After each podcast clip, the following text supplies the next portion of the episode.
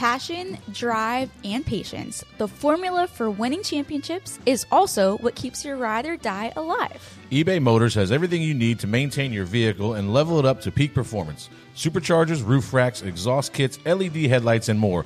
Whether you're into speed, power, or style, eBay Motors has you covered. With over 122 million parts for your number one ride or die, you'll always find exactly what you're looking for. And with eBay Guaranteed Fit, your part is guaranteed to fit your ride every time or your money back.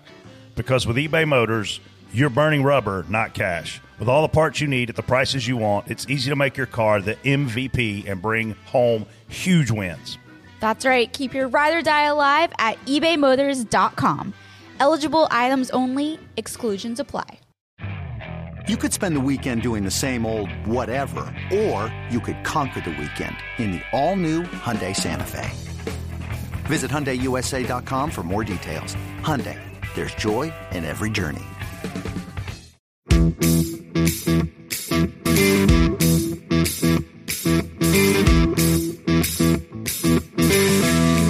Hey, what's up? I'm Brett Griffin. It's time for another solid episode of Door Bumper Clear. We're going to be joined by my buddy Marty Smith, who tells amazing stories. You won't want to miss that segment. We're also going to cover everything from the inaugural Bristol Dirt Weekend. We'll talk TJ and Joey Logano's victory, Freddie needing some glasses, and according to Corey LaJoy, no visibility. Let's go.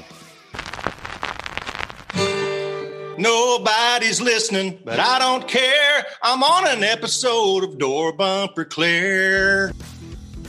Hey everybody, I'm uh, TJ Majors, part of the one truck 22 cup car.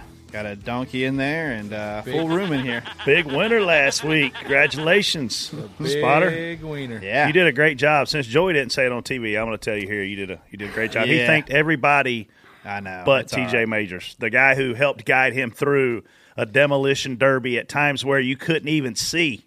I know. No credit given. Damn, Joey. And you think about it, man. Brett Griffin spotter, Kaulig Racing. Uh, I was actually couch spotting over the weekend in case anybody Mm-hmm. Yes, wasn't paying were. attention.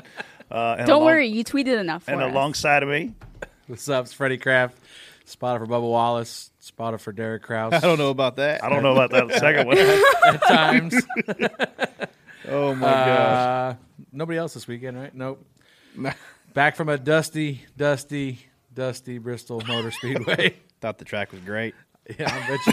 TJ, we're walking down. We're walking to our cars afterwards. It's like, I hope we do this again next year. I I love know. it. I changed my mind. I love dirt racing. We got to our cars. I'm like, man, this was so much fun, guys. We need to do it again next year. I I can't was, wait. I was just gonna say, last week weren't you like a little bit against it? So now, uh, I mean, I was optimistic about it. These, they were, you guys were pretty much against it, weren't you? yes. And I was still more am. optimistic about it. for multiple reasons. if it didn't rain and ruin that, like I don't know, it was that rain ruined a lot. Um, it might have been, it might have been a fairly decent show. I mean, it, the dust was still going to be. I think the rain saved them. I think the rain made it entertaining. I think Yeah. the rain made the start of the truck race awesome. But I think the rain made the start of the cup race awesome. And then I think once the rain, uh, what was left over from the rain, the moisture was completely gone. It turned into a dust bowl. And I would say, Brett, you had a good point about making it. We'll go, we'll go into this more. Who are you point. anyway? Anyways, I'm Casey, uh, Casey Boat here, and then we have, of course, our uh, Donkey. amazing donkey, Hey. Jason. So Jason, Jason I am White Claw Schultz here. I, I'm proud of Wait, you. Wait, you weren't drinking a White Claw this weekend. I checked. Incorrect. I'm proud of you, Jason, for working so hard on our show that you got promoted to do two shows, unlike everybody else in this room who's jealous that you work on the download. But I got a bone to pick with you. How come?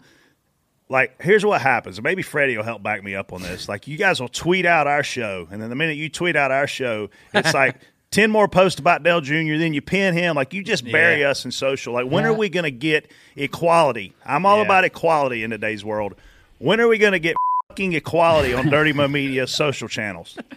I don't know. I think Who runs the social I think channels? is Leah it on Leah? Zoom? Leah's on Zoom. She's gonna wear you out here in a second. And does Dillner do Freddie, any back of me up on this. oh, we do get buried down the timeline a little bit. Freddie knows his place that he needs to. Uh, he knows who the boss is here. It's like they don't get enough attention already. I mean, Dillner was starving so much, and he tried to tag me in a tweet, and he wouldn't even tag Dale Jr. in it. He wrote Dale Jr. without even putting his name in How there. many times a week does Dillner click the heart or reply to Dale Jr. on Twitter? As many times as I bet Dale. he has searched his first tweet and went from the beginning. Do you think he has Dale Jr. notifications on? Like, like He probably does he get notified when Dale tweets? He has Yes. Google Google Analytics. Like anytime Dale's name comes up, I bet you. He's sitting up bet. there just giddy right now, waiting for a tweet to come up. Um, so Jason, pull some strings. Get us More out tweets. from He's underneath. not happy. Look at his face. Get us out He's from editing underneath. all of this out of the show. uh-uh, it's no. staying in. He's got that head down like We, mm, we, you- we deserve. I mean, I tweeted it last week. We deserve more love. When are we going to get a pinned tweet on the channel? When you stop cursing, so you don't make Jason's job. More Speaking of difficult. cussing, I got my COVID shot last week. Went and got my first COVID shot. Uh, what does that have to do? with yeah, cussing? what? I cussed. that thing hurt. Uh, actually, the shot, man, doesn't hurt at all. I, so it was a drive-through, man. It was the craziest thing. I went to North uh, Iredell High School, and I drove through.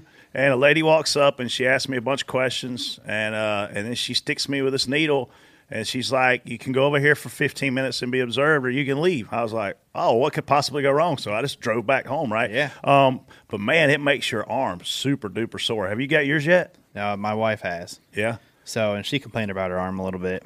I got mine, and what I think needs to happen in our sport is if you can prove you've had your shots, you should be able to go in the infield, go in the garage. That is the point because you can't. You ninety five percent immune to COVID. You obviously are saying, "Hey, I'm good." You should be able to go in the garage. It does suck when you win, especially at a track like that. I would have liked to have went. I mean, been cool to go inside. I'm just Yeah. saying, like it. What I don't get about it, TJ is how do you get to the racetrack normally? I mean, obviously there you got to drive, but Oh, with you the same fly- guys that are there. You flew with them, Yeah. so why can't you go to Victory Lane with them? I mean, And I have- the same with family members too. I have minimal contact with anybody. I mean, just the spotters, really. Um, you're in your car the rest of the time, so it's not like you're not like you're out and about, you know. Huh. So I think there should now that we are further along. I in think this it's whole coming deal, even- yeah. eventually here, I but- think wives and family members should be allowed in. I, mean, think they are. They were. Joey had pictures with his wife and kid. after after the fact though. Um, but I do agree with the vaccine part, and I also think that there's a lot of companies like sponsors who, Why do wives need to go in there? Curious. Um, well, they're as much a part of the team as like Are they? yes, we. I have to speak for myself here. I'm gonna we, sit back. yeah, I'm not gonna get involved in this one. we do as much. I mean, the sacrifices that we've made. I know Brittany has to deal with her kids. She has a lot while Joey's traveling. It's while really tough being a millionaire's wife. It's so hard. Unlike the crew chief, I'm sorry, unlike the the shot guy's wife, like she definitely doesn't deserve well, to go I'm to the saying race. any. I'm saying any family member. I feel like it's. You just said there's a- drivers' wives. you said driver's wives. I wives. just meant it You as in Brittany though. last week, like and and those in victory lane Is it because so? So so all the wives should get to all go. of all of the family family members. That's yes. never happened in NASCAR history that all the wives are at the racetrack. if they're able to go, there's. I mean, I know people who go if they're able to. Like they'll go to Charlotte race week. Freddie, I'm leaving. Freddie's red. he is. I'm laughing my ass. because I know I know Megan would like. She has made a lot of sacrifices while you are traveling. Are traveling. you kidding me? Look at me. I'm So Megan Megan deserves to be at the track over the CEO of FedEx. I'm not saying that. I'm saying that like I'm serious. I'm asking you a valid question. I feel as though if you are able to go to the track and you are around the people that you're around, you know, I feel like there should at some point. well, I feel like the tire guy's wife is just as important as the driver's wife. You're kind of backtracking a little bit, Casey. But I do hate agree. Oh like- my gosh. I just meant that like family members are making as much sacrifices as oh. I'm not getting my point across. I clearly have not had my coffee this morning. I just meant that Well, you were 10 minutes late. You had plenty of time to get coffee. I was not 10 minutes late. I was about to say something really nice about you and now I'm It's- not. it's you can So- take it back now. Anyways, I was just I just meant that family members don't get a lot of credit and it would be nice You said drivers' wives. I wish that this were just- a I'm live show. I just wish this were a live show with a live audience right now. I'm just messing with you so that I could know see what getting the live up. audience would Let's be take thinking. DBC on the road. I literally meant family let's members in general. Okay? Okay. You're just giving All me right. now. Bristol, Bristol, Bristol. It's dirt, baby. Um so did you do anything to celebrate your win? Yeah, I drove the road course home and had to back it down halfway down the mountain because I could smell the brakes on the car. I don't even go that way anymore. You ever do I that? don't either. Yeah, oh yeah. I did that, and I'm like, "What is? Man, there's nobody in front of me, and I can smell the brakes. This is not good." so one time, a long time ago, John Wood, and y'all know John Wood, and, and John Wood in his 20s was a lunatic. He's like he is on Twitter right now. He- he's, a hilarious full-blown on Twitter. lunatic. Uh, he literally rode the brakes the whole way home That's not a good idea. and caught the car on fire. he caught it. He caught the car on fire. A rental car? Yeah, yeah. But That's- but but there was another time, uh, and and there was another time that that we, you know, all the teams have those fifteen passenger white vans. Oh yeah. So he went to his grandpa Glenn Wood's house and he proceeded to power brake this rear van, this van. So he's got the front brakes held down and the rear Yeah. wheels just spinning.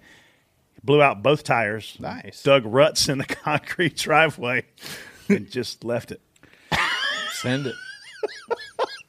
John, His, John- uh, if we should get John Wood on here if I because if I can get him to He- start yes. telling on himself, it would be hysterical. He is hilarious. Some of the comments that he makes on the Wood Brothers. So account. John Wood is the grandson of Glenn Wood and the uh, son of Eddie Wood, who is still running the Wood Brothers. Eddie and Len Wood run the Wood Brothers along with Kim Wood Hall.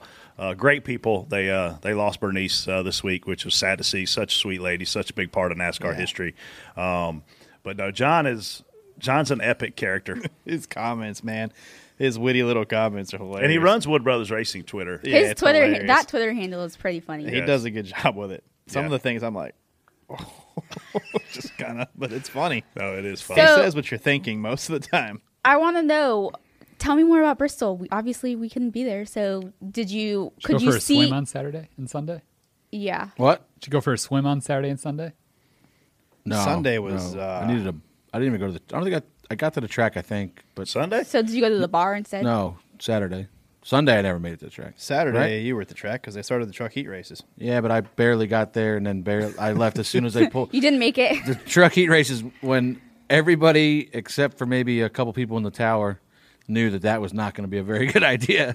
I mean, yeah, roll them off here. This should be. F- oh my mean, god, they these can't dirt- see a thing. They ran these dirt late models out there for about 10, 15 minutes too. There's four of them, And- four or five. And they are built to run on dirt and had zero traction. Like could not. They were slipping, was sliding. They were definitely sliding up the racetrack a little bit in the beginning. It was it was honestly for those cars. By the end of them, was perfect for like going Yeah, out there and running a fast lap, like gripped up. You know what I mean? But we we've never we've probably never had a situation where it was more dangerous than that No, That's the no, not most- under green. yeah. because the fo- the whole field couldn't see. Uh, you weren't there, obviously. Did, did you have a NASCAR radio on for that? The start of that? oh yeah, when the when the pace truck pulled out in front of the Yeah. so they, they go yellow immediately and the pace truck pulls out and they start yelling him no no no no no he can't see you get out of there because Yeah. they thought he was just going to run over the back of the pace And it, truck literally, they couldn't see in half a lap. So Not they even. went. They went by. They took the green I, into one. I was like, "Oh, that's a that's pretty decent." Like, and then they come around the next time. I was like, "There's no way they can see." Like, no. Bub, Bubba shot the Bubba started like I was watching Bubba he started like eighth in that heat maybe and you should. I think Bubba's the truck I was watching the windshield on. and he should he shot the middle and passed like two rows of cars because I think it was like Chase Purdy maybe or somebody on the outside Yeah, pole. they got checked up and he a was bit. he was having he was struggling so he slides and he's sideways and Bubba just runs straight into him I'm like what's he doing like what what pay attention and then they show his in car and it's you can't see a thing so by Yeah. the middle of one and two you were already done you couldn't see anything Wow. I mean, this was pretty much the worst case scenario for oh, what Yeah. for It what just- could have happened. just- I mean, like we talked about it leading into this, and they, that was the most rain I've seen in Bristol in a long oh, time. yeah. But I'm just talking about that scenario right there. Yeah. Just went to show how little they know about what they're doing. You know what I mean? Like, there's no way that was going to work. So, You give you give Marcus Smith major props for having big kunas Hey, because listen. he goes for And- it. and they he ain't scared it. to try something. They made like listen, the amount of work that went into that. You like little small details you think about. They had to rebuild the gate in turn three just to get you know because obviously if you built the track up now the gate's not going to open up. So they had a, like little deep. The, the amount of work that went into it is amazing, and it wasn't a terrible event. But like you knew all the issues that were going to pop up along the way, and it just like I said last week, it's a great idea if it works out great, but there needs to be somebody in a better position to to make decisions because all the stuff we talked about last week happened this weekend. it did absolutely. We warned them.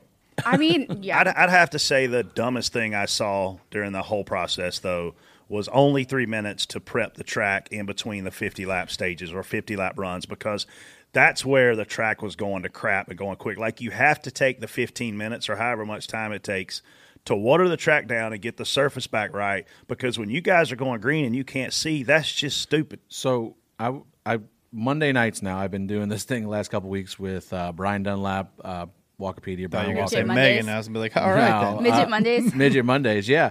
And so I got in there the week before because we were talking about Bristol Cup race, and then I said, "Well, you know, we I got home and they were they were just still going. It was I don't know like eleven o'clock. I think we was, I was on there like two and one talking to these guys, but Chase Briscoe was in there and he was talking about the guys that run dirt. You know, Chase Larson, Bell.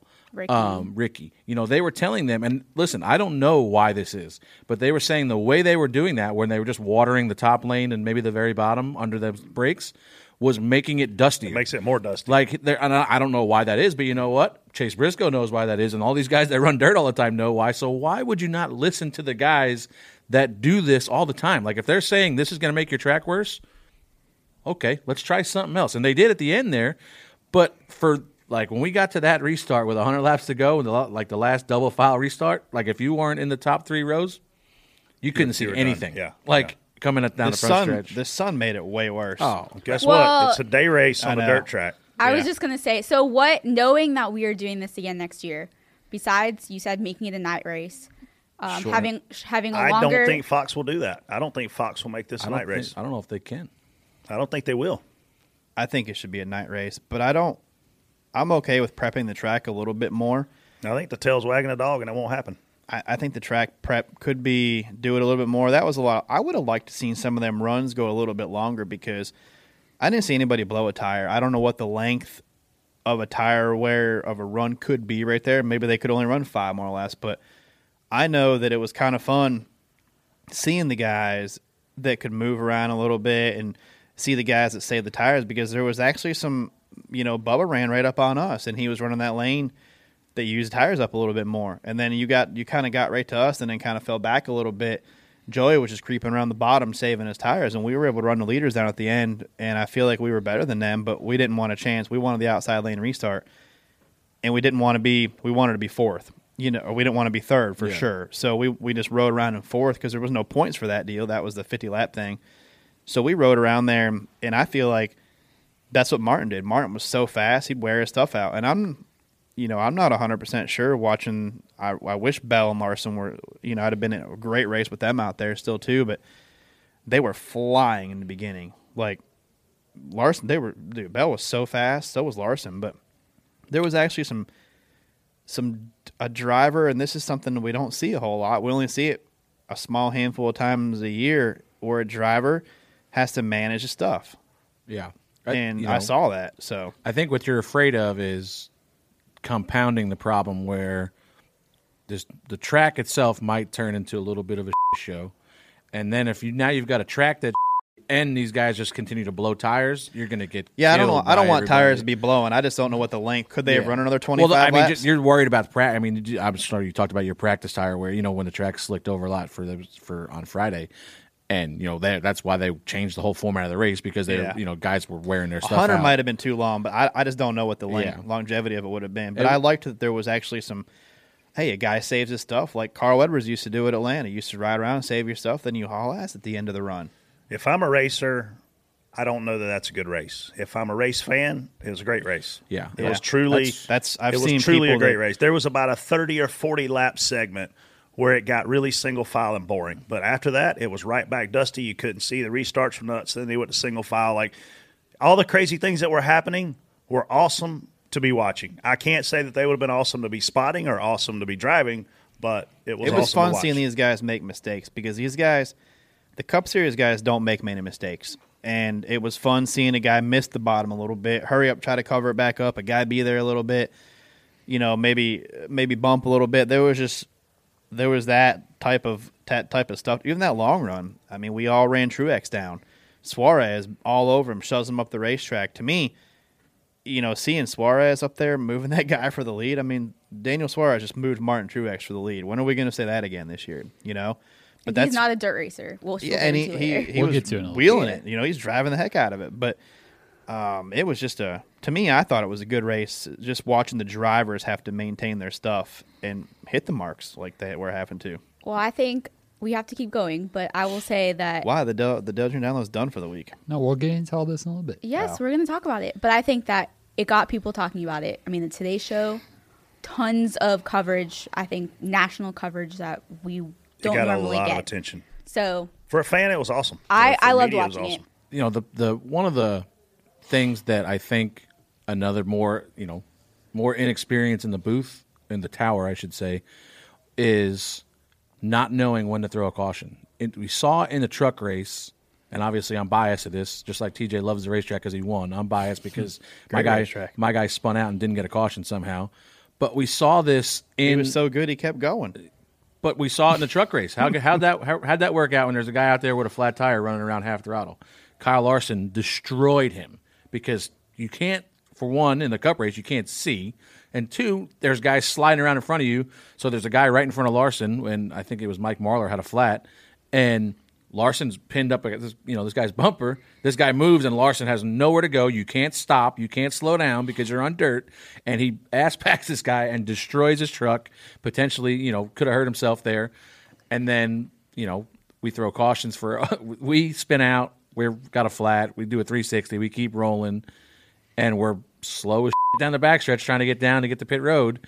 Guys are going by either side one at a time, and we don't get a caution. Like yeah. we talk about consistent. I don't care if you don't ever throw it, don't ever throw it. But this is why if you ever watch a dirt race, the second there's a problem, flat tire, somebody breaks, whatever, the guy's out of the groove, the yellow's out immediately because there's a lot less con- car control. These guys can't avoid. We had we saw it's harder to avoid accidents on a dirt surface like that, and and you just ask for trouble when you got a guy out there rolling around half throttle. I don't understand why the caution wasn't thrown, but it sucked. Ended my day, but I will say there was at one point one of the guys in the truck race pulled low on the front stretch, slammed on the brake stopped, and then took off as soon as the yellow came. out. Oh. that was Norm. yeah, that was and they finally penalized somebody for They didn't. Well, they didn't penalize him then. I don't think it was, That was- Norm that time. It was somebody else. no, it was. It was It no, was- it he wasn't stopped. Norm. He No, there was another guy. Norm stopped in the bottom of turn He one. cut a like- tire. And No, then this went, is on the front stretch. Yeah. Well, oh, okay. On the like turn. The, I don't. I saw Norm stop like the end of the front stretch. and then keep going once the caution. Yeah, and then took off. Did you know Norm is 179 years old? I didn't know he was that old. It's pretty old. They flashed his age up on the broadcast, and I was like, "Holy crap, that guy's old." How old is he? 179. I just laugh. We talk about this on here though too. You know, um, and we've said this before. It depends on who you are. Like we have seen Kyle Busch spin out intentionally. All these guys spin out intentionally, no penalty. Norm Benning does it. They throw the guy off the racetrack. you know what I mean? Like, Yeah. Well, I mean, he could not have made it more obvious. And he also came trust out. me, neither did these other like guys. he, He damn near caused a big wreck when he came off pit road too.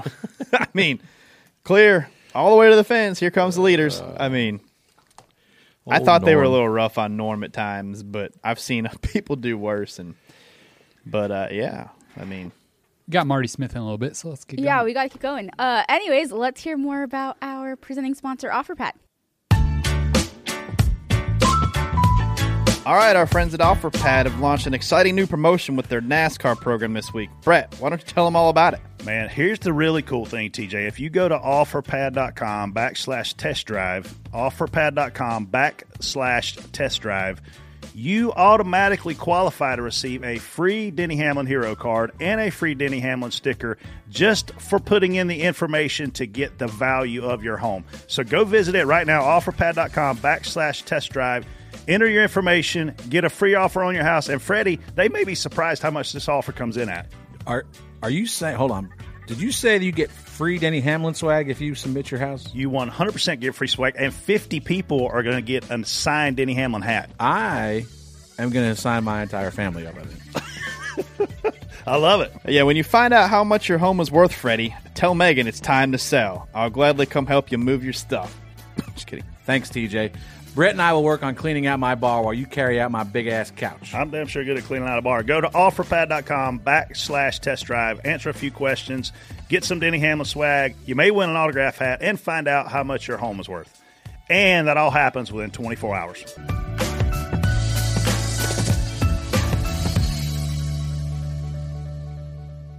Let's get ready to sell. A Home selling with OfferPad is as easy as Welcome to OfferPad. How can we help? List with Flex and get our house ready to show. Ooh, that's home listing with muscle. House updates to help us sell for more. Sure, Reno Advance. Our team is on it. When we're through, this place is gonna look amazing. You know, I have this feeling. It's never wrong. OfferPad Flex. We got this. A better way to list your home. Start your free sales request at offerpad.com today.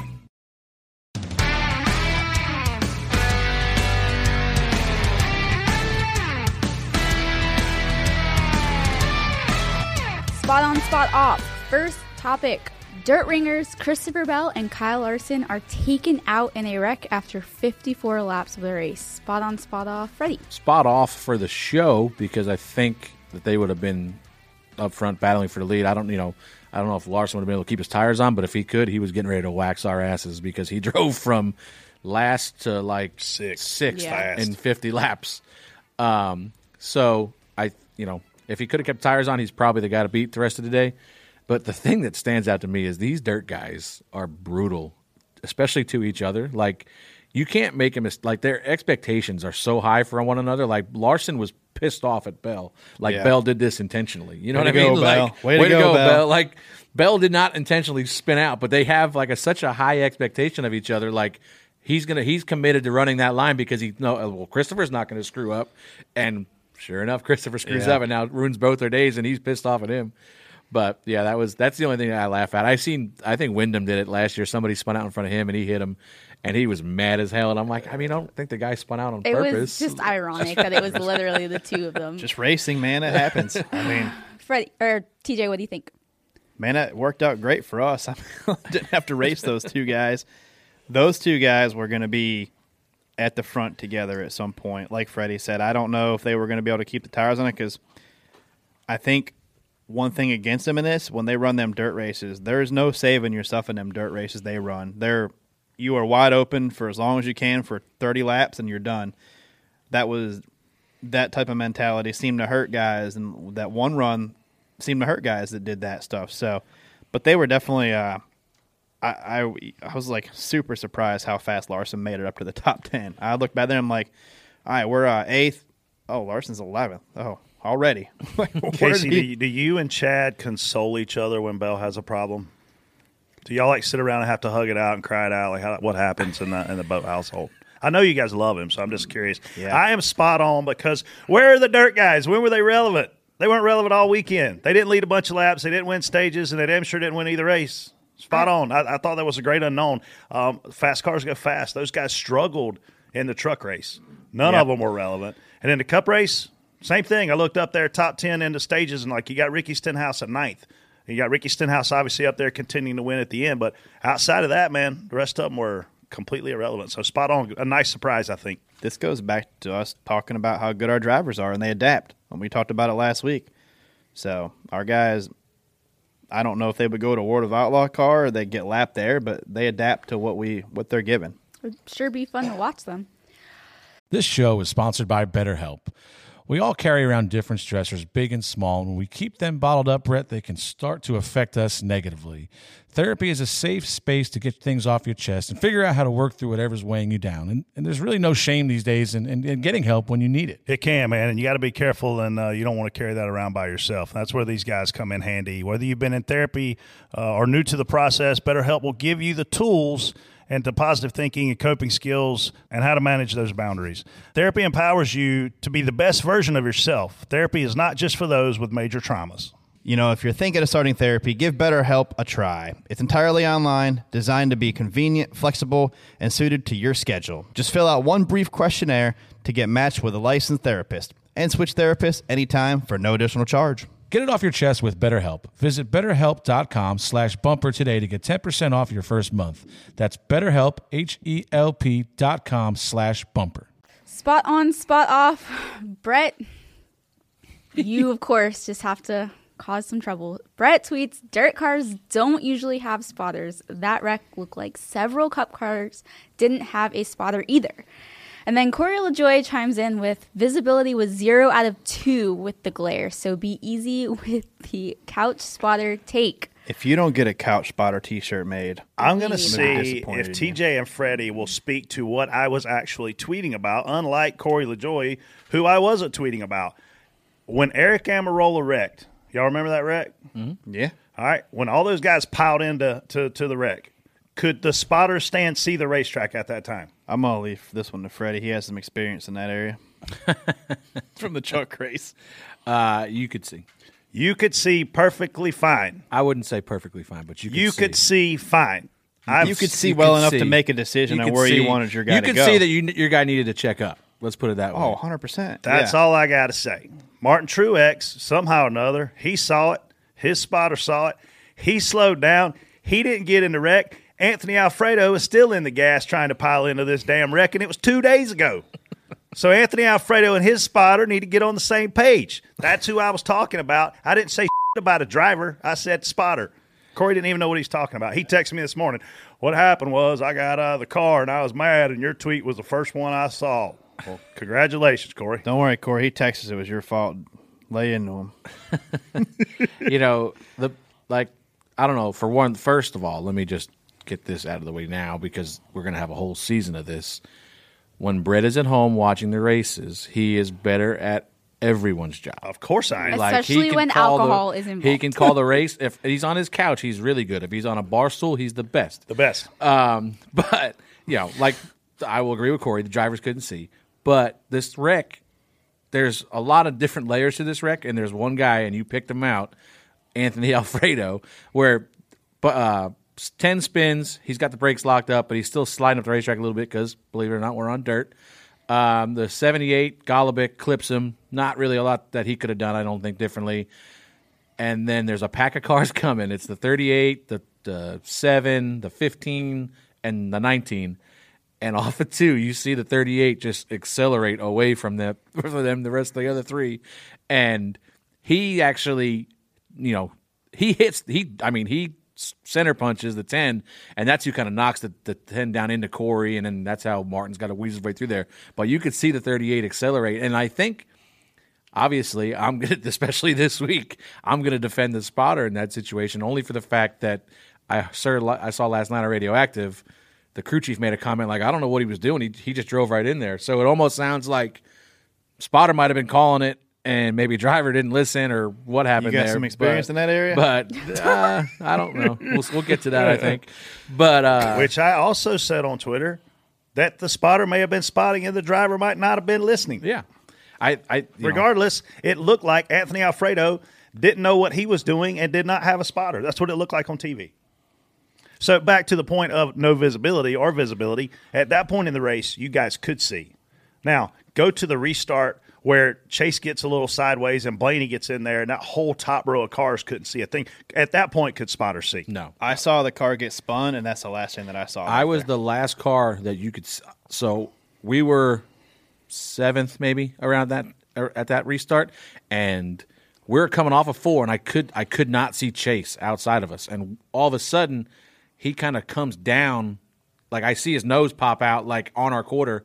And he hits us, and we kind of all get jumbled up there. And then Blaney, but I, I don't know how any of them guys behind us. I could see our car and like the nose of Chase's because he was back at our quarter, and I couldn't see a thing behind it. I was like, they're wrecking behind you. I don't know what it looks like. I couldn't tell that it was the 12 car that spun. I saw a car start to get spun, and that like I could just tell something wasn't right. I couldn't even tell what car it was. Yeah, that was the second to last double file. Then they had one more, and I forget who it was, but it looked like he, I think maybe the 14 possibly, like came down on somebody, and that was it. That was then they went to single file, and they had to. That was there was no option. I like Corey. I hope he gets the season turned around. I mean, he's uh he's he's back there in points, and when you're back there in points and you're finishing bad, TJ gets to start from the pole this week because of where he's at in points, where he finished, fast laps on the track.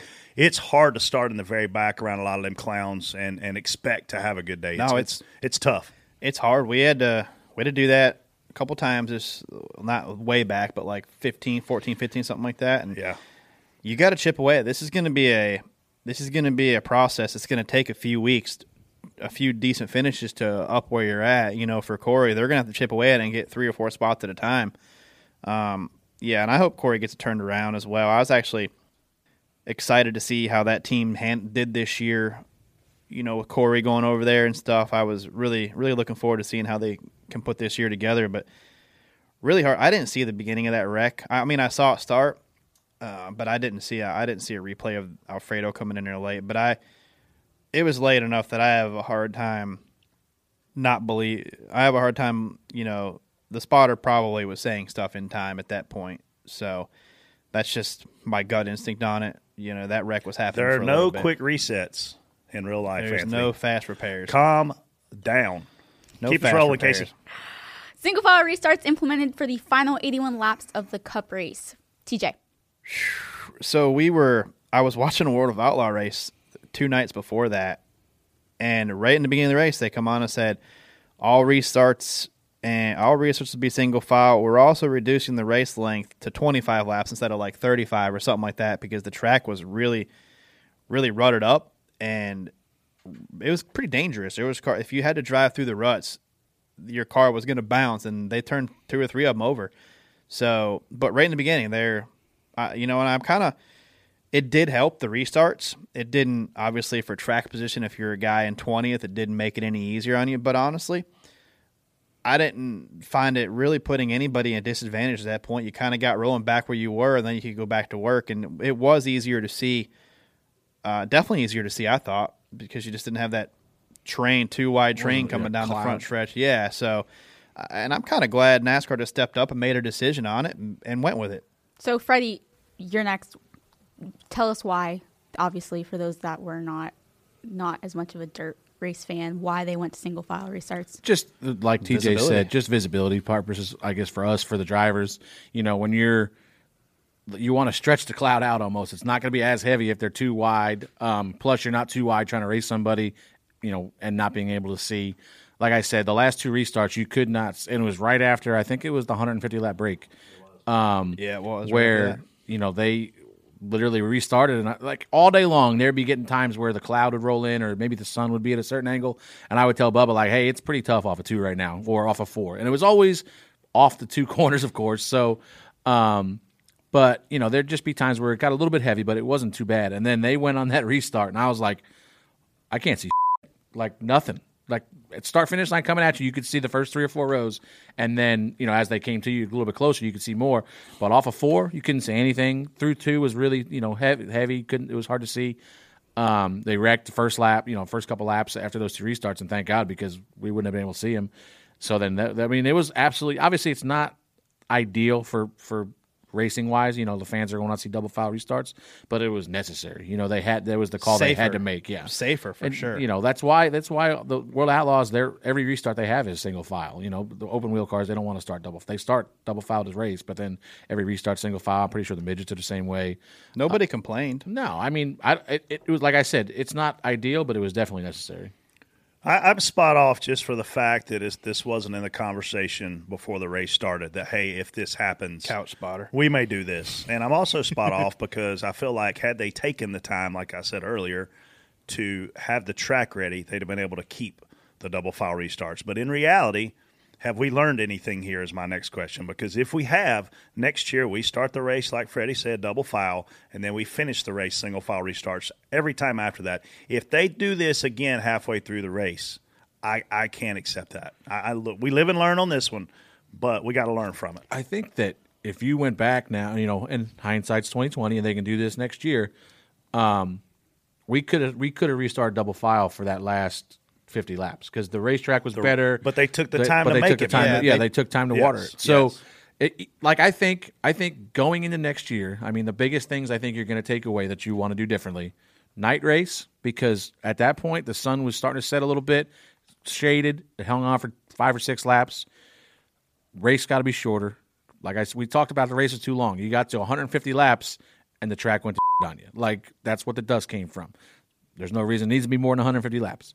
Um, More structure around rules. more, you know, and then taking more time to to get the track ready. You know, get, if you want to make it a halfway break, make it like TJ said, Yeah, 100 and 100. You I'm know, fine with that. Or even like if it's going to be 150, 75 and 75, then you know then, then you're probably going to keep the tires on the car. But it's just, you know, it, there there's a lot of different things we could have done differently. But you know that that now you learn that if you do rework the track a little bit more, instead of taking three minutes. 10 minutes you're not are you going to lose your audience i mean you're more of a viewer at that point are you going to lose the audience are they going to leave because we're taking five extra minutes to rework the I racetrack think they can't I think it pumped them up and gave Yeah. them a chance to come. Yeah, they're, they're more excited to go. Okay, what's Yeah. going to happen now? It's been single file, you know. So like you could take a little more time and keep your double file restarts and keep the racing better. The racing was great. You know, the racing suffered a little bit in that middle stage, I thought, and then when we went green, that's when you and Denny started putting the show on there, where you're, I you're liked the racing show each other. before that. Yeah, I bet. but liked that. You know, that I thought it was racier for ten laps, Oh, seven, it- ten laps. yeah, it was know. about seven, eight Guys laps. could move around Yeah. a little bit, but like For I said, sure. live and learn, and we'll get better at it. I'm sure.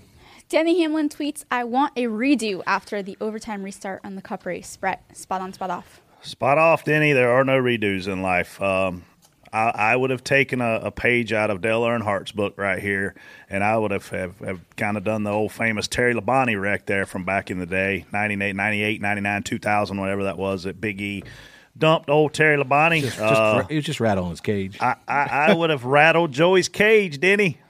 Yeah. I Ready? wish I could say what Denny did was right here, but I mean, what was he waiting on? What What does he think Joey would have done to him? I mean, I think that he thought Joey would have wrecked him and then grinned about it. when we smirked. Uh, when I think that when we fired off there, Denny was really good, and I think that he wasn't. I think that he wasn't forcing the issue because he thought he was going to get him. You know, like one of them deals. Like, well, I'm better. This guy. I don't need to force it right here. But obviously, the 22 pulled away there at the end, and then I think we talked about the visibility off of two. I think he got in the fence off of two, just pushing it because he's. I think he said in one of his interviews, like I, he's like I didn't know where the wall was, and that was a product of the wall being painted black, which was not a great idea. But uh, you know, so he goes up there and pounds the fence, and that was really the end of his race. But you know, it was going to get interesting there. I thought he, you guys were. It wasn't. It was behind us. There was three or four cars between, like in front of you guys, and I was like, if they jam the bottom up here and Joey can't get off the bottom, Danny's been working the top for like four or five laps now, Yeah. giving up a little bit of ground. But when if he gets stuck on the bottom, he's going to have the top working, and uh, that, he were able to kind of pick your way through traffic before he get there. But I thought it was going to get interesting there at the end. they prepped the track and it definitely made the the second lane usable and it was going away almost about after seven laps it started going away and Denny was committed to it and he just kept driving harder and harder and he just jumped the cushion in one and two. I was watching him when he did it and hit the wall, but it, it, that's all he really had to try. You know, he could have got on the bottom, but honestly, it was uh, the way we were driving at the end was like an asphalt race, and he was getting tight behind us because he was shoving the nose when he'd get within about two car lengths in the middle, one and two. The front end would take off on him. So that's just from my, you know, from what I saw. But catching the lap cars, holy cow! Like it was like, here we go, and, and Joey was actually very patient and just waited until the, until we got the right run. He didn't try to move up and give up a lot of position. He waited until the door opened and the guy slid up a little bit and he kind of worked his way underneath there. But you know, going back, going back to Atlanta, none of those guys moved out of our way. None of those guys. And I even came down and said something to you because how many did you, you finish on one down or what were you? Uh, two down. But still, you're racing for something at that point, and you caught the caution right then. Yeah, it's good. Good timing for you because I was getting ready to lock the brakes up and let the boss man win. But But I mean, also we caught we we caught the 48 down there. The 14 ran us hard. He's trying to stay on the lead lap. 48 even ran lower down the backstretch when we were trying to get inside of him, running us really hard. Like we didn't, you know, according they don't like you, TJ. Well, That's why. according according to Atlanta, you know, comments from Atlanta, the 48 was running our lane, even though he was in front of us. That's our lane. He needs to go ahead and move out of the way next time. I guess that's what you're supposed to do. But Joey was just very patient, and I was worried Denny was going to find some grip at some point up there and, and go by. But the it had to be exciting. It had to It be was fun to exciting. watch. It was. It was fun to It was not fun to Enter- spot. Entertainment value of watching that race on television is a hundred. It's an eight. Yeah, That's why I'm having Marty Smith on here. I want Marty's perspective, and we'll get Marty's perspective about what it was like to watch it. It's a pain to spot a leading car when a guy's running the top, finding speed like that. It is n- not fun. Like three back with a run, two back, one back, out, clear. Yeah. Daniel Suarez leads a career high number of laps and finishes fourth after Freddie's comments last week. Which good NASCAR Cup Series driver, say top twenty ish in points, is going to be the worst at dirt track racing at Bristol? Because I don't. I Would- mean, look, we would don't expect. Suarez be included in that. Uh, yeah, he's a top twenty driver. Like that's something that's probably completely foreign to him. You know, where he came up, the the the path he took. You know, a lot of guys haven't been on dirt, but I feel like he come. You know, he come from a completely different world, being down there. I, I, I hate Mexico. to compare I don't you to know if they TJ have- right here. I nailed it. But he said it was going to take Larson a while to get used to this package again. and Larson come out and won a race. And now you say Suarez is going to suck, and he goes out and wins a stage and finishes. So basically, good. whoever you bash is going to end up doing well. Here's the problem with with the dirt race. We didn't run a dirt race. We ran an asphalt race on dirt. That's not true. Did you see the beginning of the truck race? Beginning of the truck race was a, flo- a long time before the beginning of the cup race. You're like Kaser. You're backing up, man. Not a You're- chance. you're- I, hey, I mean, the guy did a great job. Obviously, I was wrong, but the the where you guys were where dirt guys gain where a dirt guy it's like much like a road course racer where a dirt guy has the advantage over a non-dirt guy is throwing the car in the corner getting it to hook up you know running the cushion whatever did we do any of that There wasn't a cushion. there was no all you did I mean, did- there was there was a cushion when Denny was running the top. yeah for three laps and then Seven, then you it went said. away. You said it was I- eight to 10, yeah. actually. but i'm talking about that's after a rework where, where was it the rest of the day It never built a berm like a like a berm. No, we never put- had a true cushion. The No. problem was, and you, we saw this in practice. at I had a cushion under my ass that on my moisture. couch. We had moisture Yeah. up there. They were using the, for grip. The track went to the line you had to run, especially like practice. It, I don't know if it got as bad in the race, but it was pretty close. You ran the same line you did when they put the PJ one on the bottom, as low and straight into the corner as you could, and just hooked the bottom all the way around and try to keep the right rear tucked in on exit a little bit. Yeah, by the end of the race on TV, it looked like the old concrete Bristol. Like I'm talking the one from before they did the the, the rebanking of it. So I liked it though because guys like the guys like Martin would run a lane up. You ran a lane up into three or half a lane up, and you turned down. It was fast. I was actually, I was counting Joey down. Hey, Bubba's running this line. He's really fast right now, and I'm like, Joey wouldn't move, and I'm like, is he like, hello, is this thing on? Are you gonna move up and find? And then he told me he's like, I didn't do that because I felt like it's burning the right rear out. So, and it showed. But you're right. It looked like an old Bristol. If you missed the bottom a little bit, here comes that guy. Which I, I think, I wish we could do that again. I I just wish, and I think it's why you see it more at Eldora because one of the biggest issues was we're not on a dirt track. Nope, you know what I mean? we're not. It's not like it's the trucks are going to go to Knoxville, and I think that's going to be a way better show at the end of the year because that's a dirt track and it's kind of built to run that way. And this is, and like I said, the dirt the. The same thing we see at a road course. Why? Why is AJ Allmendinger really good at road course racing? Because he can drive in two car lengths deeper than somebody, get it slowed down, hit his apex. Like anytime you watch data like that, you're like, how the hell is that guy getting in the corner like that? I can't do that. Whatever. Same thing. Like if this thing is tacky and, and slick and there's a cushion, it's freezing. Them guys are going to show, you know, they're going to have an advantage because they can throw the thing in the corner a completely different way, yaw it out, and and make it work. Where now you're just you're you're going back to straight, low, slow on entry. Like it's not a, it's not going to lend itself to a guy that's been running dirt all of his life. 36 cars, 250 laps. I've never seen a dirt race with that many cars like that. Like And I, that I was, many laps. I was honestly surprised because the, I think the truck race, obviously, you're getting a little bit further down in experience level, but the truck race, I think the longest green flag run was like 13 laps or something like that. So I and we talked about on here what would we say 75 laps, and I, I I was surprised, and I think it's a product of adding those extra cautions. But you know, I we ran them. I don't remember a lot of wrecking. You know, what I mean, I, I mean, there's a couple big wrecks, but I don't remember. It wasn't like we we had a wreck every 10 laps like the truck race did. There was way more mistakes though. Oh, Like, yeah, for I- sure. Which I like. I, these guys, these guys are finally making mistakes and missing corners and stuff. We don't ever see that. We talk about it on here all the time. We want tires to wear out. We want the cars harder to drive, and that was it. So Yep. maybe we just cover everything in dirt. Hell with it. Done. What was the leading? I saw your tweet about what tracks is people want covered in dirt. What was the leader? Man, I don't know. I, I there was people literally all over the place. Um, I, I, I just think it's a shame that Bristol Motor Speedway lost a, a date again next year. Uh, I mean, I, I hate to see that. Like, I wish there was a way to still run two two Bristols and then do the dirt thing, right? But obviously, that's not Does, the plan. Bristol, does Bristol just become a dirt track now?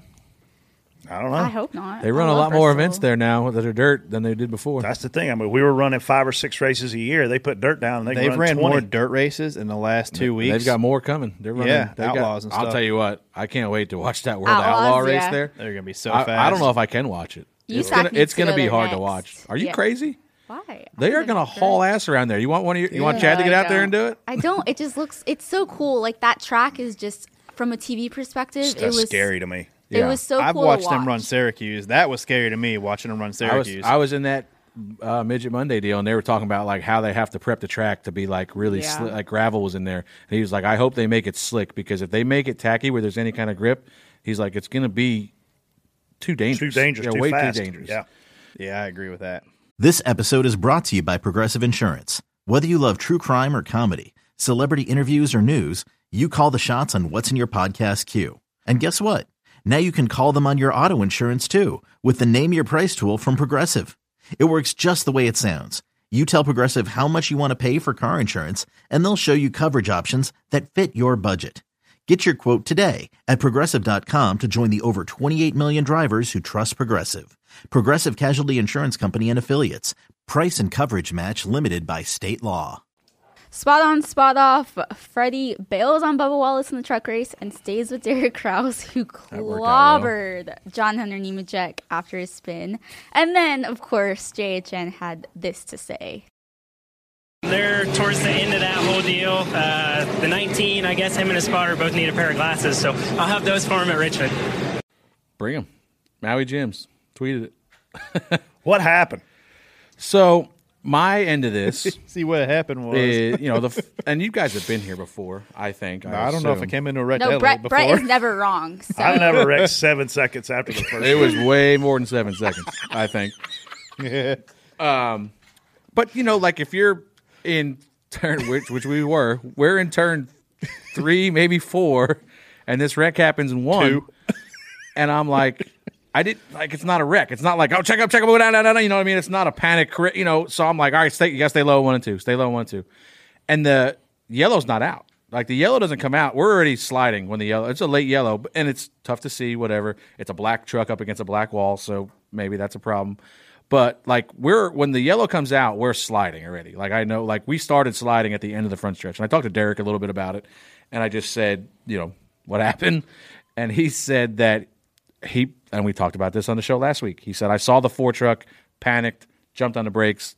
As soon as I jumped on the brakes, truck spun out, and I was sliding from that point on. Like, you know, so I, you know, it's just I prob I probably had to do something differently to make it make him better aware of. I, I don't really know exactly what I should have done differently, but I need to do something differently, obviously, because we wrecked into a wreck that was an hour later. But you know, in my mind, I was like, it's not. It's going to be easy to miss this. You know what I mean? It's like, all right, it's car up top. Stay low on one and two. Stay low on one and two. Good luck. Holy, we're sliding. Hang Like, on, we're coming. I was like, I just, I was dumbfounded when I watched. I was like, did that just happen? Like, son of a. As it's, of course, it's happened, and we're racing the shit out of like Timothy Peters and uh, Stewie or somebody's in front of us. Timothy got stopped. And no, he didn't. He wrecked. nah, he didn't wreck. He just stopped. He hit the wall. Barely. Better than a truck Oh, sitting there. bare- well, he was going straight. We were backwards. It's hard Just to go saying, backwards. He kept going. He didn't. He didn't finish it on the apron with all the fluid on the Well, track. the guy that was up there for the guy that's been racing trucks forever was wrecked with us there. So, oh man. Um, but So yeah, clearly I mean, spot, spot off, assuming. spot. No, I mean it is Spot on for the comments. spot. Yeah, spot. I like the comments. I like I like John Hunter. I mean, I used to, but You might have Richmond if he brings you glasses. I was gonna say if he brings me the right pair of glasses, I'll be I'll be back on Team John Hunter. But I get it for him. I mean, he spins out. He get well. He got dumped. I wonder, then- what, I wonder what Garrett Smithley was thinking when he heard that clip. That's exact. I was just thinking that man. Garrett's Garrett high five somebody when that happened. Maybe he was on my radio. Who needs enemies when you got friends like this? Oh boy. oh, no other comments there, Brett. No, I thought it was funny. Freddie just made everyone else more valuable. So, so Freddie texted me in the middle of last week, and he's like, "Hey, uh, I, I got a spot for Kraus. You want to come up here and spot for Bubba?" And I was like, "Man, I can't because I had some things already kind of going on." And uh, couch when I watched Damn, this, we should have done it. When I watched this go down, I was like, "Man, thank goodness!" Like Freddie didn't spot for Bubba, and he made a spot for Kraus, and he's actually been able to do it because then I would have looked like an idiot. You do that all on your own. Don't you worry. I think everybody's involved in a Bristol wreck that just something happens in front of you and just y- like there's just it's kind of I don't know the driver just racing so hard at time just kind of you know it only takes a few like two seconds of No, I was like, what do I do here? Oh gosh, you know what I mean? Yeah, no. stuff happens fast. I think he got caught. I think if I had to guess, he got caught up racing the guy in front of him. Just thought I, I could run into one and stay low. It's not going to be a problem. And then saw, you know, just just panicked. I think it just panicked, locked the brakes up, and then it was over. Like I, he started wrecking before the entry to one. Like as soon as we he like turned off the wall and he saw the four, he got on the brakes and it was it was over from that point. We all have our moments where we live and learn. I was at Richmond. I was spotting a Busch race for Michael Waltrip. This would have probably been like 2001 or two. And we were too wide getting into one. At the last minute, somebody crammed it three wide on the bottom. Oh, yeah. And I didn't say three wide. So Michael entered like he was two wide. And we got punted. And he called me after the race. And he's like, Was I three wide right there? And I was like, Yep. He said, Why didn't you tell me? I was like, it's on me. I, I- it happened so fast. I couldn't. I, I, just Yeah. didn't tell you. Guess what? That never happened again. So you uh, you take those moments where you screw up, and look, we all do it, man. We're humans. That's what makes Oh, the show it. what it is. Uh, I've screwed up my share. I've caused wrecks. I own them. I'm a man about it. Big shoulders, but uh, yeah, that deal was fun to watch. Freddie, sorry. I got that at Pocono with Dale Jr. We were back in 28th on a restart, and we went down into one. We were on the bottom, and Cole Whitt thought the way bottom was going to be better. And you know, turn one at Pocono. And I tell that this, and I told Dale Jr. before the race, during the race, hey, once you get to the end of pit wall, you're kind of responsible for the inside of the car at that point. And we go into one, get spun out. He comes down across, and we didn't hit anything, thankfully, but. And uh, he's like, ah, you know, why didn't you? I didn't know there was a car there. And I said, well, me neither. So, and uh, I'm like, he goes, was there a car there? I'm like, I don't know, man. You're a mile away from me. Like, what do you want me to tell you? I don't know. You can't tell sometimes. I'll tell you something else that came out of this whole deal was so now we're wrecked. We're sitting over there. They go red to clean the track up. The water from the radiator. So Derek's in his truck, and I can't see the right side of it. Turned out we had like a broken truck arm. The truck's wrecked, but I can't see. I know we slid in, but we're not going that fast, really. So I don't know how bad the truck is. So I'm like, don't get out. When they go back to red, you know, back to yellow, we'll come down pit road and look at it. Well, the safety worker's like, hey, get out. You got to get out. He's like, uh, they're telling me to get out. I said, no, don't get out. You don't. You don't have to get out. There's nothing. You know, you're fine. So they're like, they're telling him "Your- truck's tore up. You're not gonna. You're you're done. He's um, so now the safety worker is telling him you're done. So then whatever we go back, they go back and forth. I'm yelling at my official. I'm like, tell him just leave him alone. Well, if we come down pit road and we're done, he'll go to the care center. He's fine. So then they get us fired up. They're like, they tell us to fire up to get kind of pointed. Yeah, you got in trouble. So they point. So he fires it up. The guy's telling him, "Okay, go ahead, go ahead. You know, go ahead." So he fires it up. He's moving. They start yelling at me, moving under red. So I'm like, "Stop, stop." He's like, "Well, the guy's telling me to go." So now here you go again. Now this guy almost gets parked because the official's telling the wrong thing. So then the guy reaches in the truck and sw- hits all the switches. And Derek's like, he broke the starter switch off. Like, what are these people doing over there? Like, if if the guy wants to get out, if he thinks his day, the problem is if you, I don't know if you guys understand this or not, but if Derek gets out of the truck right there, You're done. I'm done. The race is over. No matter what the right side of the track looks truck looks like, your race is over. You're, you're out of the race now. You you come to pit road and they go, oh, it's just a tire and we had to beat the fender out. Well, too bad. Sorry, your race is over because you got out of the truck over there and went to the care center. So like, listen, if you guys are safety workers or tow truck drivers or whatever, just make sure the driver's all right and then let him decide what he wants to do. If he wants to get his car towed, pushed, whatever, just do it. Like why is why is a safety worker reaching in our truck and, and hitting any of our switches? I don't understand. That. Here's what always makes me laugh, right? I see a driver, he's been in a wreck, he's mad. He gets out of the car, and the first thing they do when he gets out of the car is Yeah. they grab it and they touch him. Man, get the f- off of me. I'm pissed off. I don't know you. I'm fine. Don't Yeah. be, I don't like people touching me anyway. No. Don't be grabbing me. Like I, I'm watching on TV, I'm like, man, why do you feel the need to touch this guy right now? That's the last thing he wants He is some stranger time. touching him. That's like I have a bone to pick here. When after you wreck and you get out of the car, like a midget, or like when people interview you right when you get out of the car. They do it all the time at Chili Bowl. and I Oh think it's my awful. gosh! It Dil- Dylan's interview is my favorite, but anyways, we won't get into that. That's honestly the best interview. I look forward to those. Oh, I know. I mean, for No. for a for a fan's perspective, it's awesome. But You like get you the know, a true driver thoughts right just then. wants to kill somebody. Yeah, but that's I'm more. in- I'm. I'd rather have an interview than the guy touch him. yeah. I laughed. There was a guy.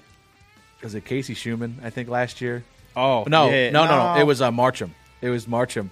Two years ago, uh, Aaron Reutzel wrecked him, and Aaron Reutzel's a big dude, and, Casey Marcham's like, he's wrecked me twice this week, and if he wasn't so damn big, I'd go over there and whoop his ass.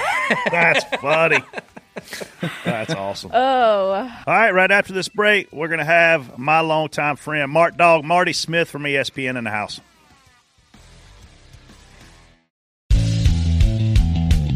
All right, this Door Bumper Clear podcast is brought to you by our friends at RacingUSA.com, America's online headquarters for NASCAR merchandise for more than 20 years. The entire Racing USA team wanted us to personally congratulate TJ and the entire 22 team on their historic win at the inaugural Bristol Dirt Race. They also wanted us to let Joey's fans know that a Race Win t shirt and three Race Win diecast are already available for pre order at racingusa.com. A 124 scale autographed by Joey, a, 120, a standard 124 scale, and a 164 scale. In addition to being Google's top rated store for NASCAR merchandise, RacingUSA.com automatically discount items in your cart so you get the best price. They offer free upgrades to expedited shipping. Racing USA guarantees the lowest pre order prices. They ship all in stock orders the next business day. RacingUSA.com currently has merchandise available for 39 different drivers. They also give away a $200 gift card to one lucky fan each and every month. So whenever you want a new diecast, t-shirt, hat, helmet, or a novelty to show your support for your favorite driver, be it Joey, Chase, Kevin, Kyle, Martin, or someone else, you need to shop racingusa.com, America's online headquarters for NASCAR merchandise for more than 20 years.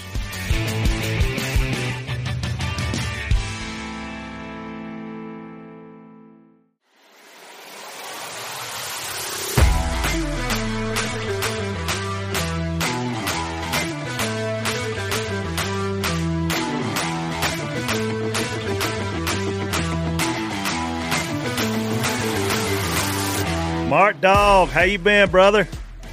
What's up, big time, man? I'm paying rent. You know how it is. I'm uh, I'm a very blessed man. Uh, everything's great. My family's good. Work's crazy, but y'all know about that. I can't complain to y'all about that. Uh, but dude, I'm I'm I'm. If I complained, I ought to have my ass whipped. So I, I got to ask you, man. We've been buddies a long time. Uh, Laney's put up with you for even longer than that. How many years you, you and Laney been kicking it? It will be 21 years on May 20th. How about that? Wow, how Uh, about that, man? That's uh, that's yeah. that's good stuff. We we go way back, so I want people to hear how you got into NASCAR, how you became such a big fan, and and ultimately how you ended up at NASCAR.com, which is when I met you. Yep. So it was it was really an interesting path for me because as a kid, uh, of course, I grew up in Appalachia. I grew up in a little little farm town in Southwest Virginia, about 20 miles west of Virginia Tech, called Pearisburg. And uh, a lot, my buddies and me, all all farmed, and our, our families owned farms and whatnot. So I kind of came in in climate where I looked at Dale Earnhardt and Richard Petty and David Pearson like gods. And so I grew up a Davey Allison fanatic as a kid. And then when Davey died, I just couldn't find another guy. Like I couldn't, for whatever reason, it really impacted me. And then uh, as a junior in college, fast forward several years to when I was a junior in college, about five years later after Davey passed, I was at the time what's called a stringer. And any of y'all who know anything about the newspaper business know that that's somebody that newspapers pay per article, basically. And I was covering high school sports for the Roanoke Times newspaper in Virginia. And when the school year ended, they sent me to cover the local short track, which was then New River Valley Speedway. It's now called Motor Mile. And uh, I was not into NASCAR very much at that moment.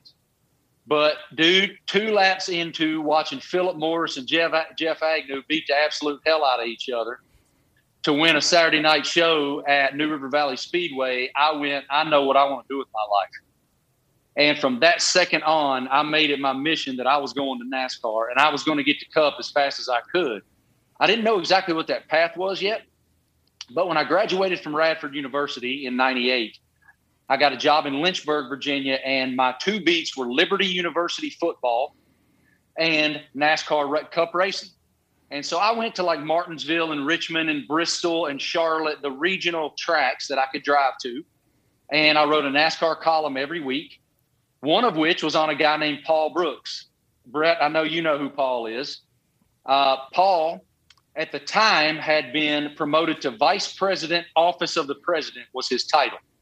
And he was from Lynchburg. And his mom called me, still lived there, and said, Hi, Marty, wonder if you'd like to do a story on my son. Well, sure. What, what, what's your son do? I figured it was going to be Joe Bob Jordan, the street stock driver down the street. and and she said his name's Paul Brooks. I said, all right, what's Paul Brooks do? Well, he just got promoted to vice president of NASCAR, and I went, well, hell yeah, you need to give me Paul Brooks' number. And I called Paul, and we hit it off, and I wrote a piece. And one thing kind of led to the next, led to the next, and a job opening happened here in Charlotte at what was then NASCAR Online, and it was only three or four years old at the time. That's how old we are, y'all who are listening. Uh, hell, we, we there wasn't an internet when we were in high school. Um, but anyway, I moved to Charlotte. I went from making twelve thousand eight hundred bucks a year to making about nineteen. and you and me met and started drinking beers every single day and running around the country chasing race cars. And you talk about the time of your life, man, because the only thing that mattered was fast cars and and like I was just so full of wonder at that time. I'd never been anywhere. So going, my, you know what my first race was with NASCAR corporate? Sonoma, California. so I got on an airplane and I flew from Charlotte to San Francisco, and I landed in San Francisco, and I got out and I got in a rental car, and I went, holy. Where I don't know where I am. Did I land on Mars? Like I, because I'd never been anywhere. I was as country bumpkin as you could find, and man, from there it's just been one blessing upon the next, upon the next, upon the next, and Y'all, Brett ain't lying. Uh, he was one of my first friends in the sport. He really embraced me, and we raised more hell than you can shake a stick at. You're the you're the first person to come on here that ever said Brett ain't lying, but uh, I mean, I mean, so I get asked this all the time because I, I, I might maybe I picked up the torch where you left it, but we've been running pretty hard for a while now, and and I mean, I always say I can't because I don't. I can never think of one. Do you have any good Brett Griffin stories? I mean, because everyone I can tell is not suitable for public knowledge. I don't think so. Yeah, the vast majority of mine are better left locked away over here somewhere too. Um, uh, we definitely don't need to to tell on ourselves right here, Marty. Oh, Uh, uh, yeah, yeah. I, I, I'm trying to. I'm trying to think of one. There's no that's- PG ones to tell. No, I there's can't ever really find not. one. I mean, like there, there. We did have a we had a rain out one time in Richmond. I think a damn tornado came through, It did. and and I don't even remember what year that was. 2001. Two. I don't even know. It was years ago. And they NASCAR in an unprecedented maneuver canceled the race for the next day.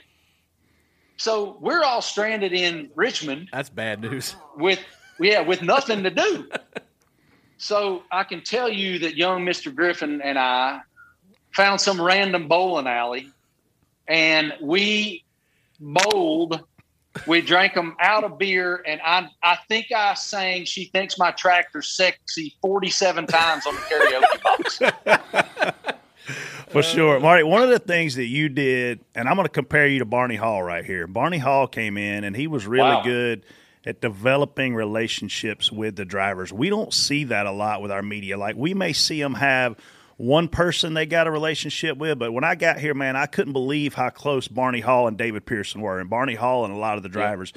You came in here and you didn't just work to be a media member, you worked really hard to be in the relationship business with these drivers. How, how in the world did you do it and do it so well? Because I don't see that these days. Well, honestly, brother, that hasn't changed. Uh, my my philosophy and my approach haven't changed. The sport has, uh, and I mean the sports I cover. I take the same exact approach with like college football coaches and players. I take the same exact approach with go- professional golfers now. Uh, you know, world famous horse trainers, whoever that is. I'm a relationship guy. And when it comes to the the drivers themselves, I mean, you and I came in in an era in the the end of the 90s and the early 2000 era where Dale Jr., Elliott Sadler, Matt Kenseth, Jamie McMurray, uh, all like all these guys who are just badass human beings. Jimmie Johnson, Kevin Harvick, all these guys, uh, they're just they're they're fun dudes, and they were all really young like us. They were our age. They were all racing Busch cars, which was a different world than Cup. When I first came in, I covered the trucks and the Busch series, basically almost ex- almost exclusively. I did some Cup, but it was it was pretty rare in 98, 99 that I was doing Cup series. So we'd go to Milwaukee, Wisconsin to race some race on on into on a July 4th weekend. And you remember Summerfest? Oh yeah, big deal. Hell, we go we go watch the damn Violent Femmes play on the front row, and with those with the drivers, and so it was pretty. It, it, my whole philosophy was pretty simple. Like I I like being liked. It's one of my greatest insecurities, and so that's the approach that I take. Like I try to develop a, re- beyond a rapport. I want a relationship with those people, with the caveat, and you can ask every one of those people that I just mentioned. They all know if they screw up, I'm reporting on it. And I'm going to be as honest as a human being can be. I'm going to be fair and I'm going to be accurate because if you screw up, it's on you. It ain't on me. And so, like I remember in 2006, I guess it was when Johnson broke his wrist surfing on top of a golf cart like a jackass. Um, so After so about a bottle of breaks his- tequila. yeah, yeah. Oh, he was on one. And so, so I report that, and and he was furious at me that I had reported it.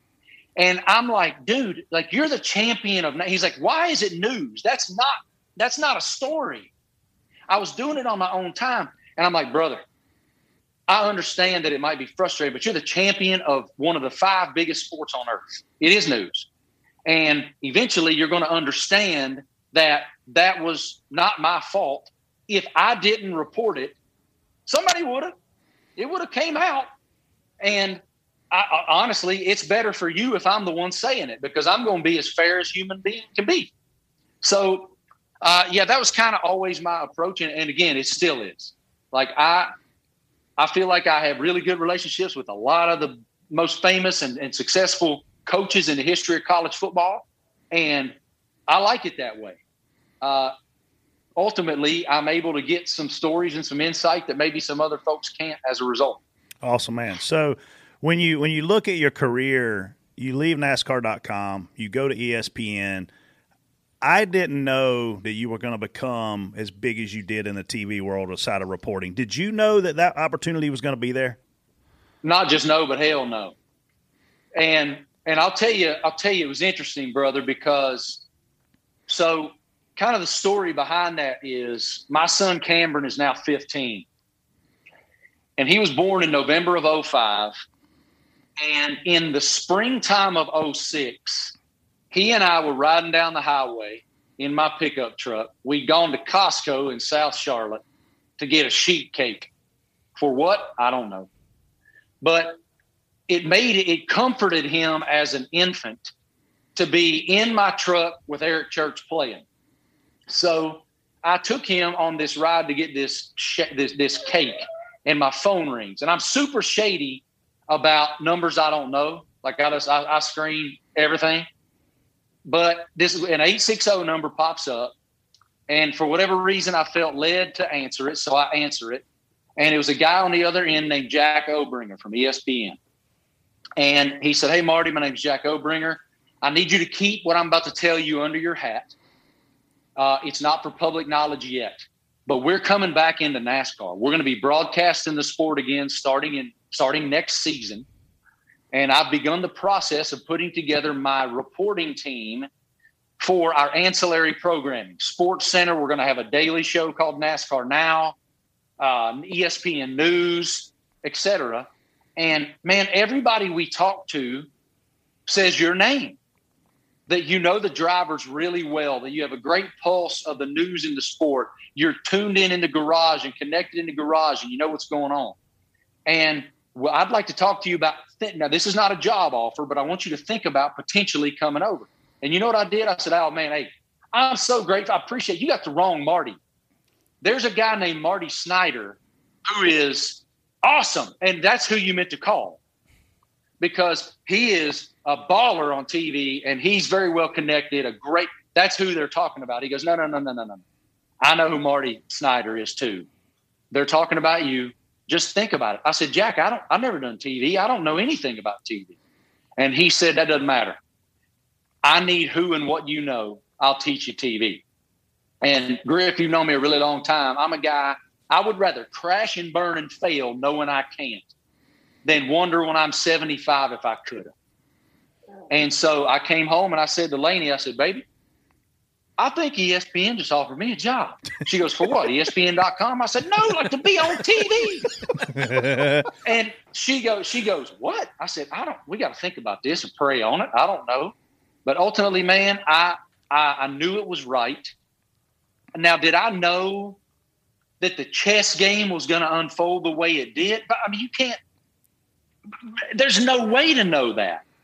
I'm a grain of sand, and on the in the Sahara, And I know that. And we could go down a rabbit hole and I could give you all these different things that happened that led to where I'm currently sitting that are beyond comprehension. But to answer your question simply, no, there is no way that anyone could have guessed that someone who was hired as a, a NASCAR insider who got one minute to 90 seconds of TV a week could end up covering the college football playoff and the Masters.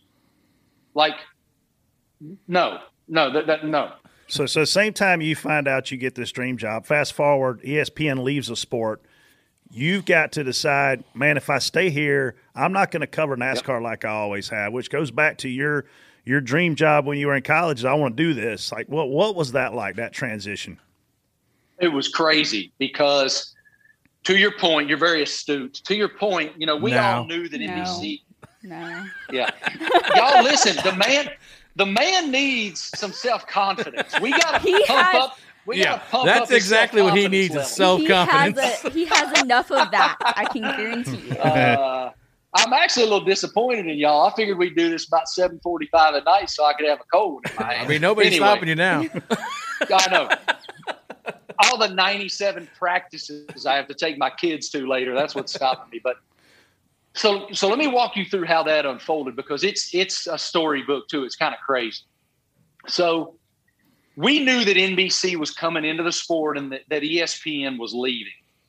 And and so so what do I do? Do I go to Fox or NBC or you know and really stay entrenched in the garage? That assuming they even wanted, right? Uh, or and stay entrenched in the garage after 17 seasons, or do I go? Man, I'm gonna I'm gonna re-sign at ESPN, who I know still wants me. And hold on a minute, y'all. My dog wants out. Go, pain in my butt. anyway, so so do I do I stay at ESPN because and and and and, and bet on myself?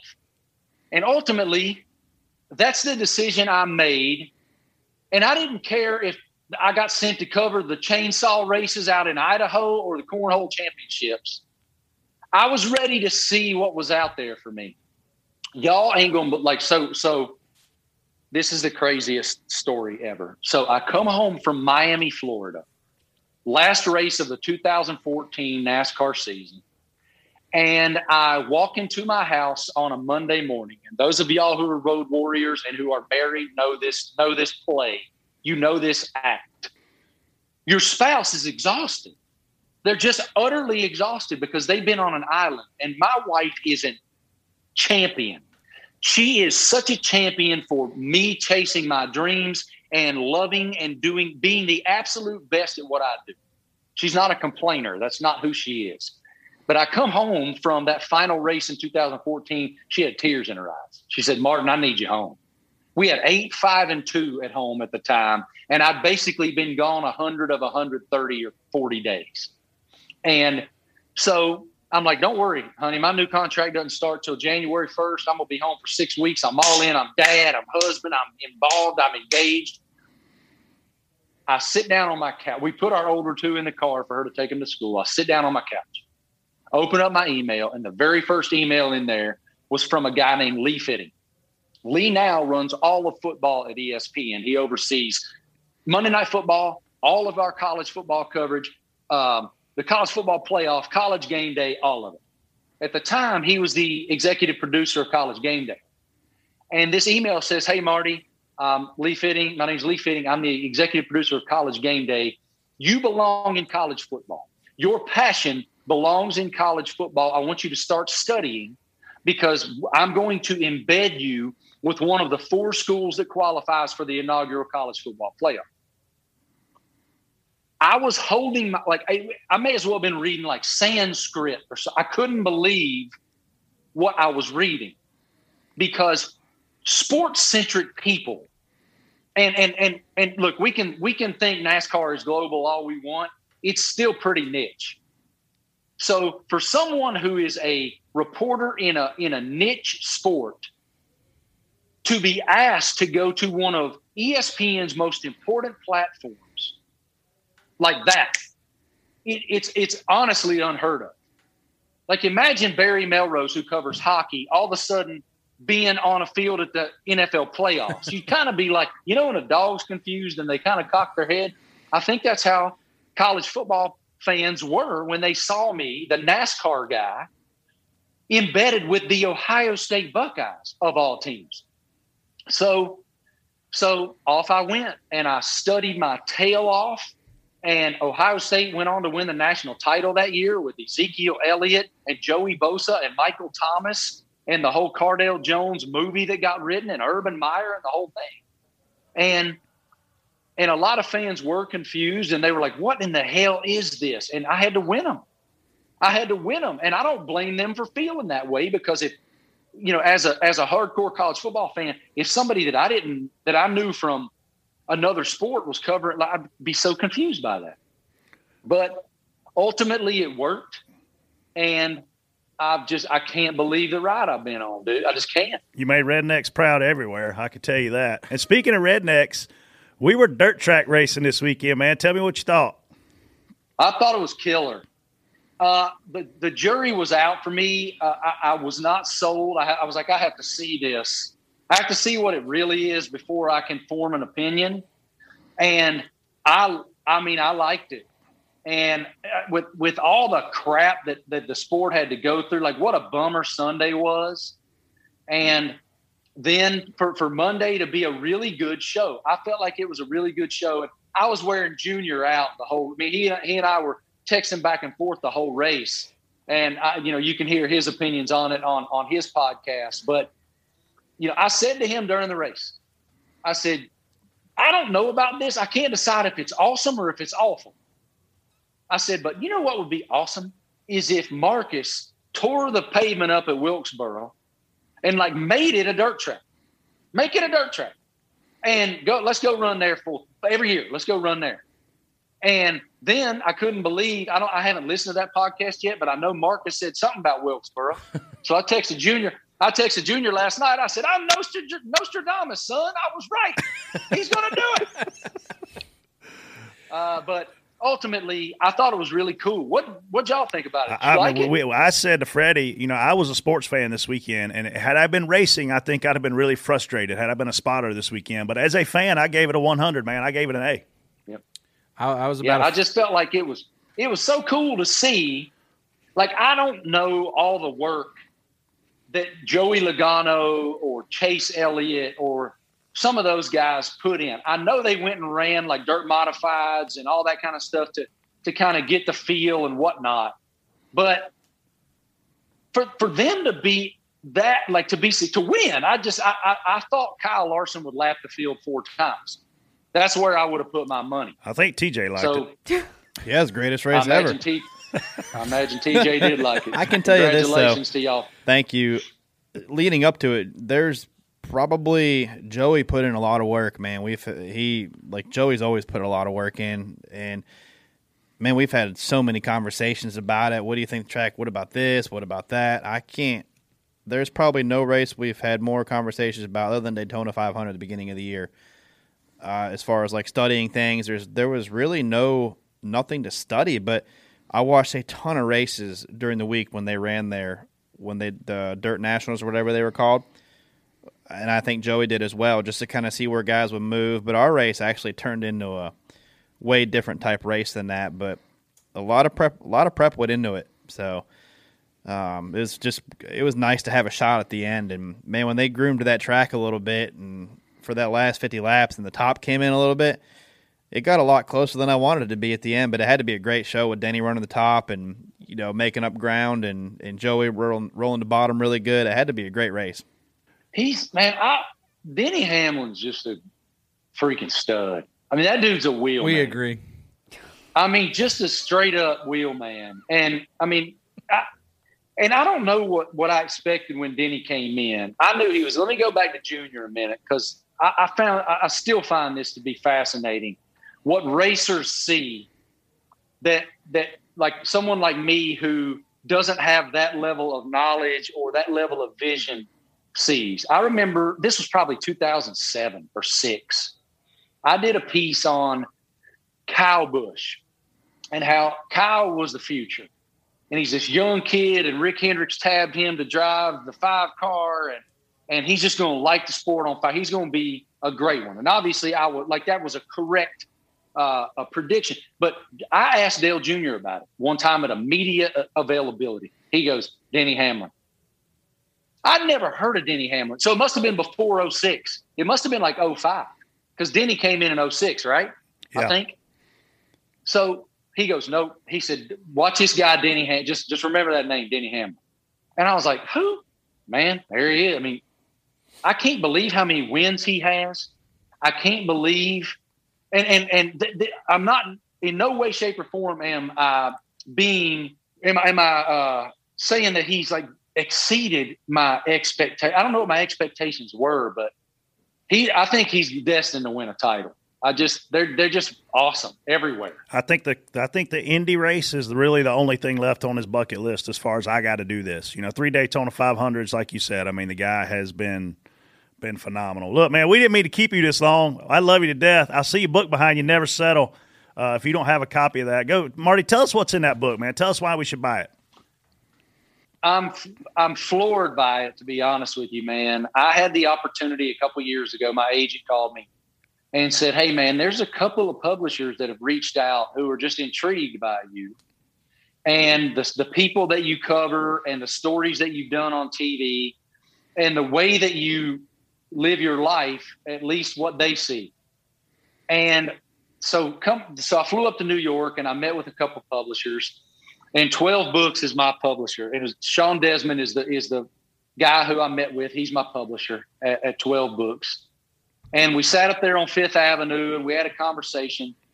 And i decided to to do this book. And uh, it's called never settle. And basically what it is is it's all of these amazing experience that I, experiences that i've been blessed to have. It's talking about losing your daddy too early with nick saban the day you meet him it's going to China with the most famous athlete on the planet, Cristiano Ronaldo, and learning about his life and trying to humanize him.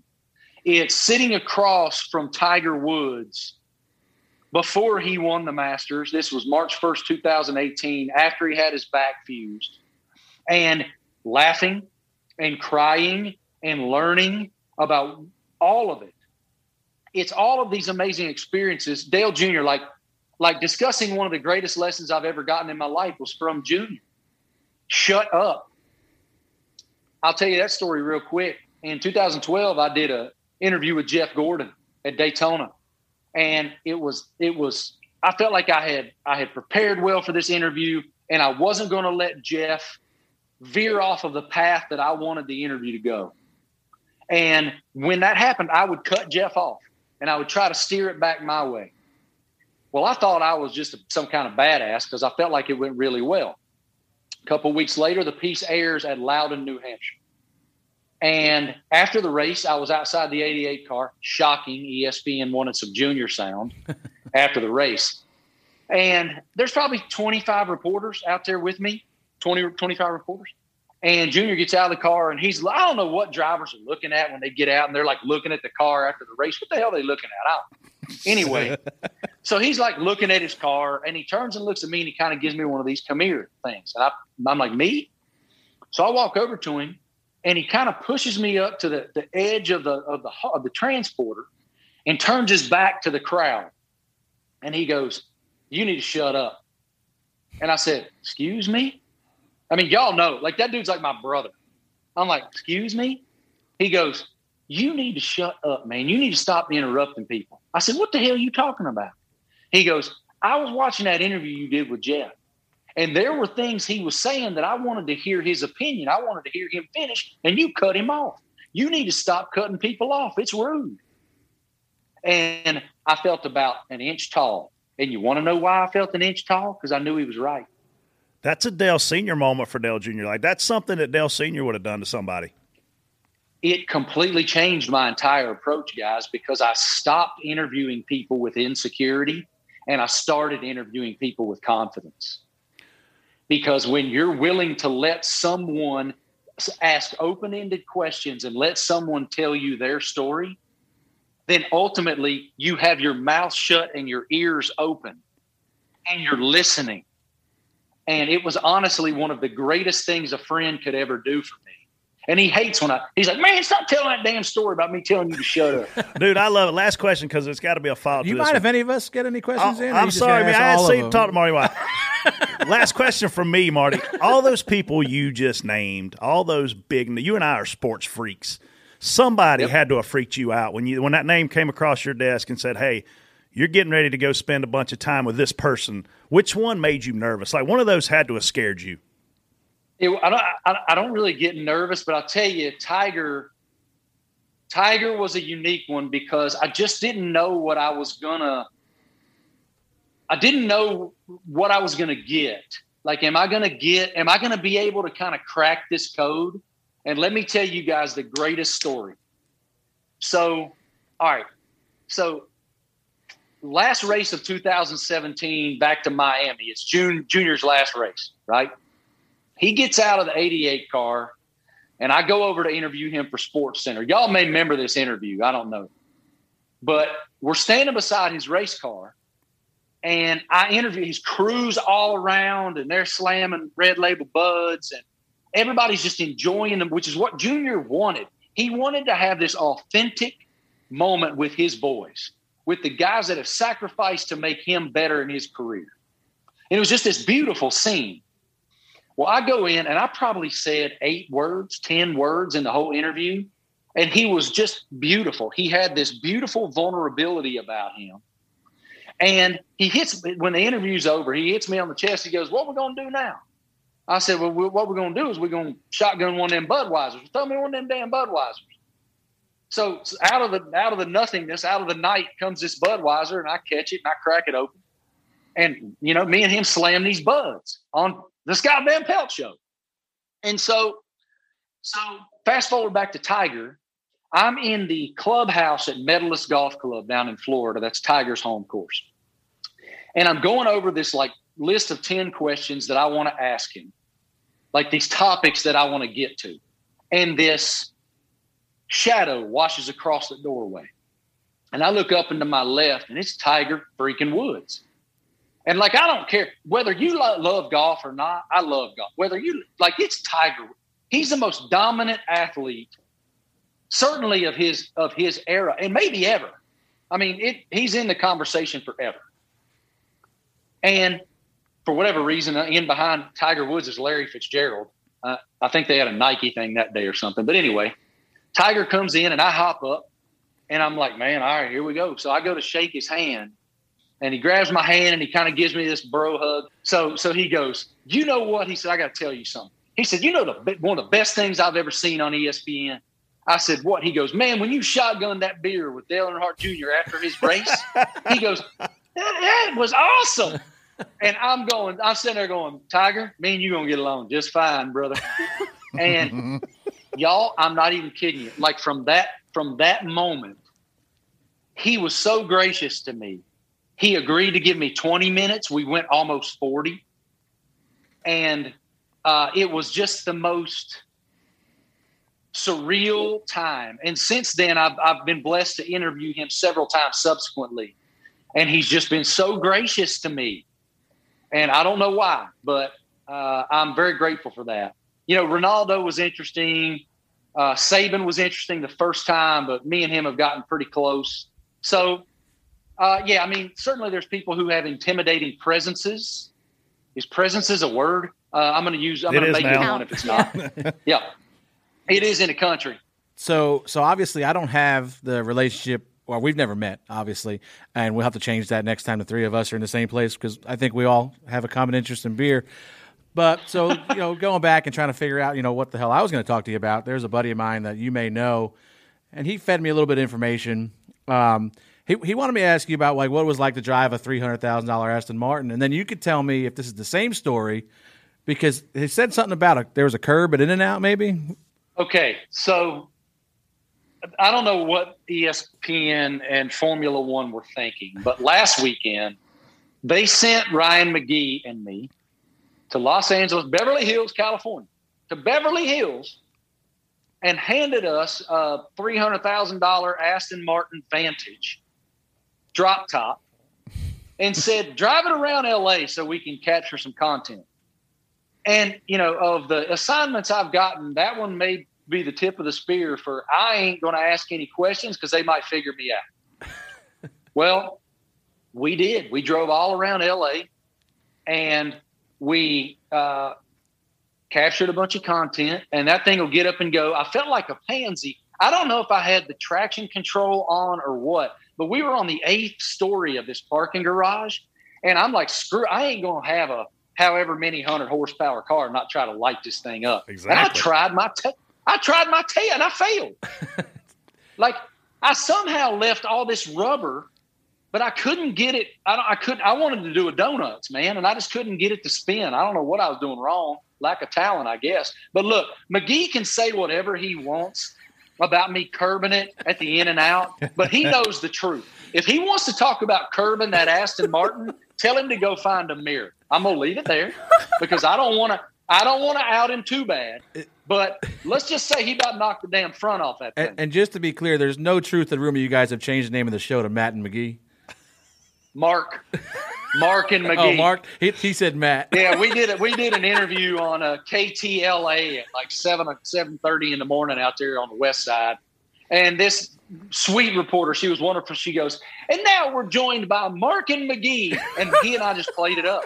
And, and McGee, McGee was like, "Oh yeah, Mark and I talk about it all the time." so that played right to Mariah McGee's personality to, to Yeah, throw you right to throw them that wheelhouse, bone. man. Oh, yeah. Yep. Oh, can we have you back on the show like every week and share a different story that you have? Because I, I feel inspired now. This is awesome.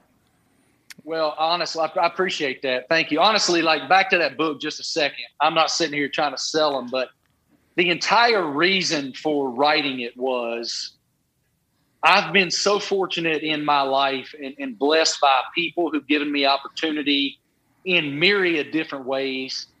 I also, um, I mean, it's as vulnerable as I've ever been. I, I admit a lot of warts. I admit insecurities that I have uh, and and continue to battle.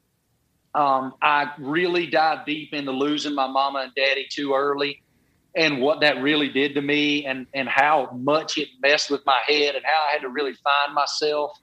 And I will tell you guys this: um, selfishly, of course, when you're an author, you want like the New York Times bestseller title. but that can't define your work. I was blessed to get that title. And thank you to everybody who's who's supported that book. It means the world to me. But what really matters is the letters that show up. I don't know how people get my address. That's a little different. But anyway, the, the letters that show up in in Laney in my mailbox or that, that show up at ESPN that say, Thank you so much for writing those words. You saved my life.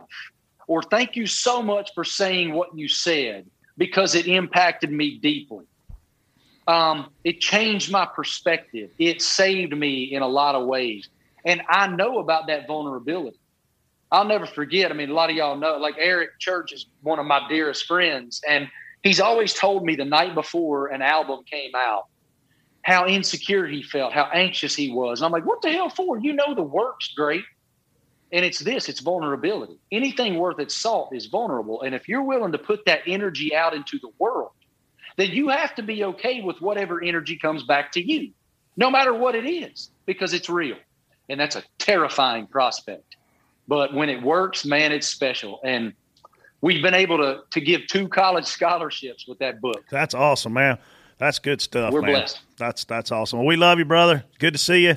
Let's catch up and grab a beer and on a boat ride here coming soon. Surely this rain will go away from Charlotte at some point. Uh, be careful with that pollen. Good Lord Almighty. I mean, I need a Zyrtec deal. Anyway, uh, y'all are one. Thank you for listening to all my drivel. I appreciate it. I miss you guys. I love the sport so much. And what you guys do, passion is undefeated. And like we control three things every day kindness, effort, and passion. That's us. That's us. We decide. And y'all's passion for the sport matters because it resonates. And I appreciate that. I love it.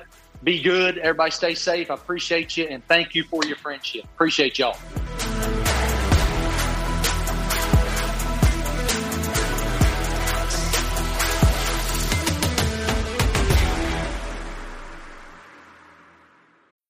Need mealtime inspiration, it's worth shopping Kroger, where you'll find over 30,000 mouthwatering choices that excite your inner foodie. And no matter what tasty choice you make, you'll enjoy our everyday low prices, plus extra ways to save, like digital coupons worth over $600 each week. You can also save up to $1 off per gallon at the pump with fuel points. More savings and more inspiring flavors make shopping Kroger worth it every time. Kroger, fresh for everyone. Fuel restrictions apply. Time for reaction theater, and it looks like we have some Joey fans calling in. First caller. Joey Logano wins because TJ can't see through the dirt to spot him. That's correlation, not causation. I never heard that word. I never heard the second one. I heard correlation before. Yeah. Uh, next one. The wrecks on Sunday were like Freddie's belly, huge. but it was hard to deal with. Logano winning. TJ, you suck. Oh, that was great. Another Joey call from Bob. People don't like TJ. Dang. Joey Logano finally won. Go Joey. TJ, you're still. I don't understand why they're all about TJ. Like, come on, Brett oh. sucks too sometimes. So does oh Freddie. Yeah, but people like us. Next one.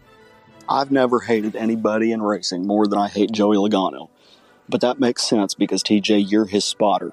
Anybody that listens to you has to be blonde. I mean, just look at Joey's wife. She looks like she could be his twin sister.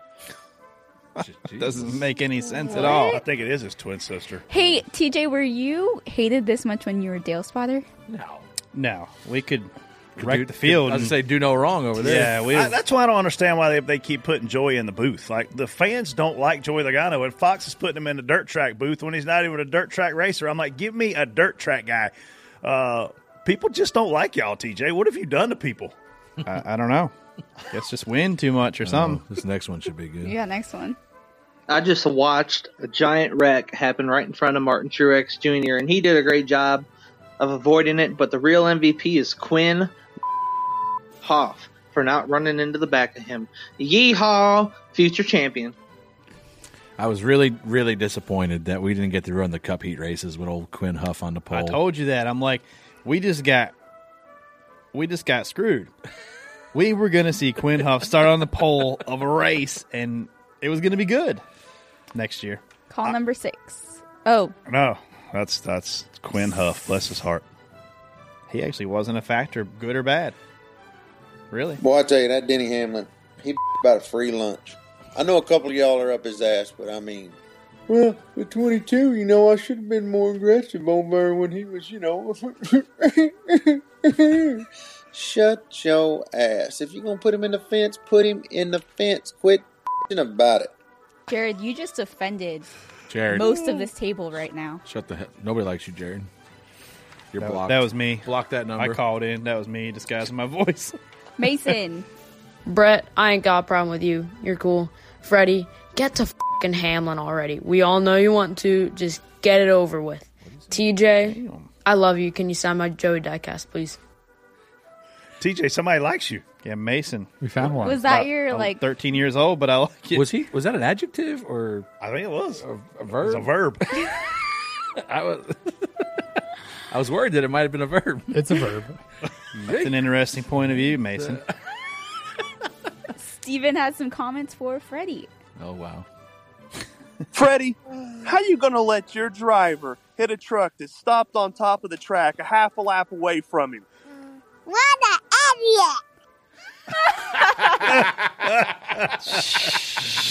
Oh, that might be my new favorite word. That was a good one.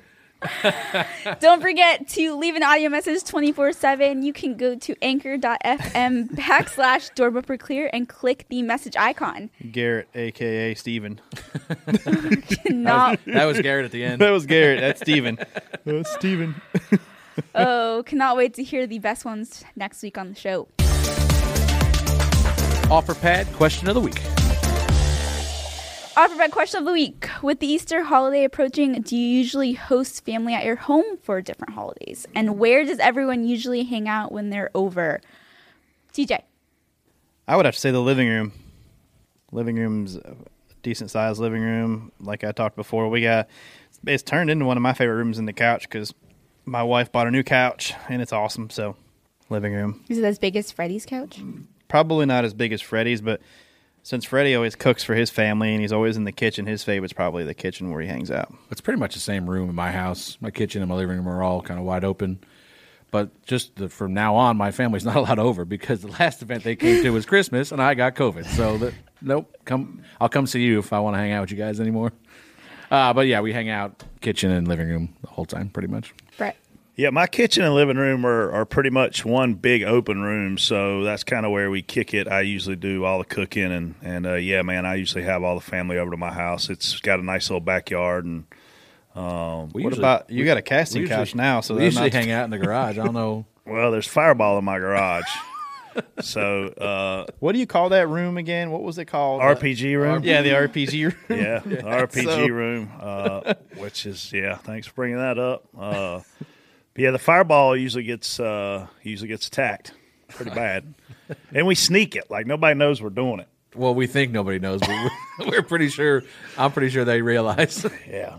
Well, I, I the last time we went over there, I think it was the last time I was there. We we might have been out somewhere, and I went. We went back to Brett's for a minute, and I cornered Bodie to talk to him about why this is the RPG room, and he didn't really.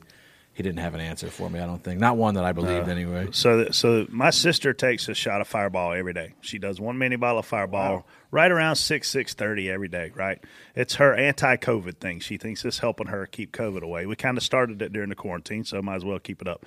So the other day for the for the cup race, um, I said, "Hey, let's let's do a shot before the race starts." So I bring her a Fireball. We do the Fireball. She's next thing you know, I'm going to cook dinner. So she starts digging through my refrigerator and she said, "I'm going to make this chicken dish." I said, "Okay, Oh, awesome." yeah. So now she boils the chicken and, and a doing all this. this. This is- And so we get like halfway through the cup race, and I'm like, "Damn, something stinks." So I walk in the kitchen and I. I'm like, Sheila, this chicken don't smell right. Did you check the date on the chicken? She's like, Well, no, you just bought it last week. And I said, Well, the chicken I bought, I made chicken salad. She's like, Oh, I don't, I'm sure it's fine. I'm like, Nah, it ain't fine. So here we go digging through the trash can, right? We find the wrapper that chicken was in. It's been out of date for two weeks, and I've been telling her for a week something smelled like in her refrigerator, and she didn't bother cleaning it out. So here we are about to eat rancid chicken. She about killed us all, the whole family. Maybe that was her goal. Yeah, man, I was going to say maybe you, maybe and you, I were, said, you were supposed to go first. I said, never again will you get a shot of Fireball and then get to cook dinner. You're, she's not a cooker anyway. She's a cleaner. I make the mess. She cleans it up. But yeah, y'all check your chicken.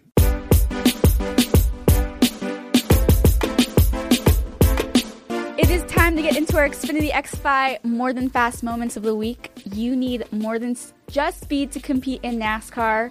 And I want to know how you saw teamwork and strategy on the track this week.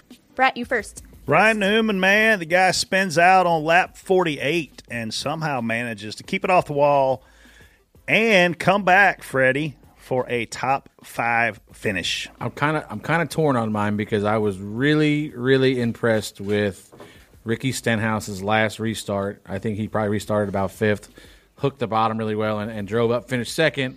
I just wish he could have hooked the bottom a little bit better, a little bit earlier in the race, and not cut our left rear when we were kind of crowding him a little bit. But TJ, what do you got? And my more than fast moment's going to be Logano and Suarez swerving up the racetrack, showing you how it's done to miss a spinning Cody Ware to both come home with top five finishes. Nice. Here on Door Bumper Clear, being more than fast is a way of life, and that's why Ryan Newman, man, is this week's Xfinity X5 more than fast moment. You know what else is more than fast? Xfinity X5. All your devices stay connected with coverage that delivers speed that you need. You also get the reliability and security that keeps your crew connected and protected. Being more than fast on the track means you have what it takes to win. When it comes to Xfinity X5, it means you can do more of what you love with faster internet speeds. Follow at Xfinity Racing on Twitter to see more Xfinity X5 more than fast moments. And remember to vote for your favorites. Thank you to Xfinity, proud premier partner of NASCAR.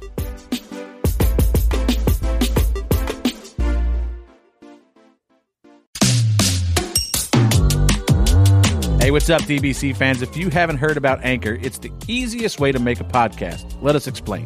Well, first of all, Freddie, the best part is it's free. There's nothing better than using a free, awesome service. To make the process simple and easy, there's creation tools that allow you to record and edit your podcast right from your phone or computer. Anchor helps people find your show by distributing the podcast for you so it can be heard on Spotify, Apple Podcasts, and many more platforms. Also, you can make money from your podcast with no minimum listenership. I like, I like money. It's everything you need to make a podcast in one place. We love using Anchor. It's a great platform that lets us hear from the fans in Reaction Theater with Anchor's Leave a Message feature. So when you create your account with Anchor, you can also utilize their feature and make your own podcast. TJ will uh, be your first guest. So download the free Anchor app or go to anchor.fm to get started. That's A N C H O R dot FM to get started.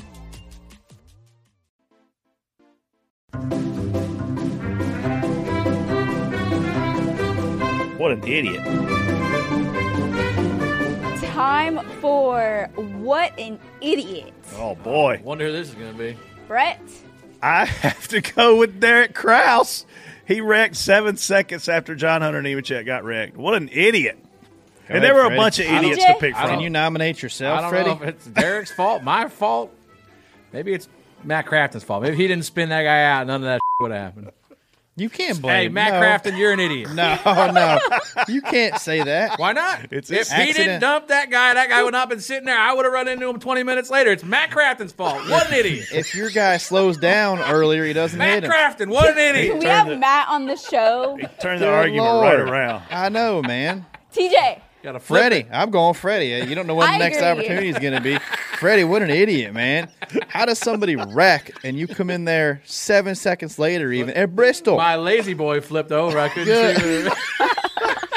Maybe, maybe if you put that sandwich down when you're spotting, you see that car sitting there or something. Oh, boy. Jeez. Uh, oh, that was a good one. All right, DBC picks. After Bristol, TJ, you won with Austin Dillon, and Freddie still leads.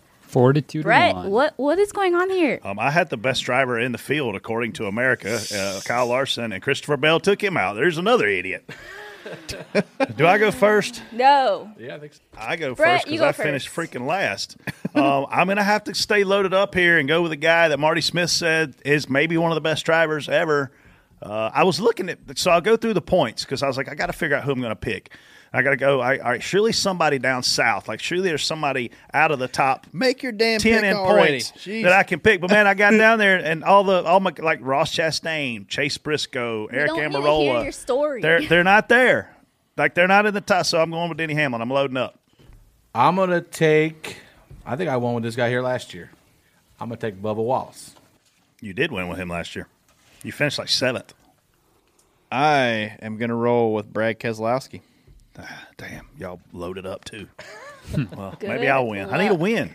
I keep picking good guys and I keep sucking. You need to learn I learn feel how like to say TJ. I'm jinxing them. Brad, yeah, I there's no doubt that I'm just jinx Brad. I I can't believe we sat down here and I've been doing this short track T-shirt deal for a couple weeks now. I got old Travis Braden on today, but to my left is a new modified spotter next week in Martinsville. I've never spotted a modified race, and there's only two tracks where I really had a high interest to do it, and it was New Hampshire and it's Martinsville. So uh, to to do my first one, if I was going to do my first one, I would have wanted to be one of those two tracks. So Doug Coby hit me up, sent me a message, said, "Hey, I need a spotter. You want to do it?" And I was like, "Dude, hell yeah, I'll spot for a six time champion."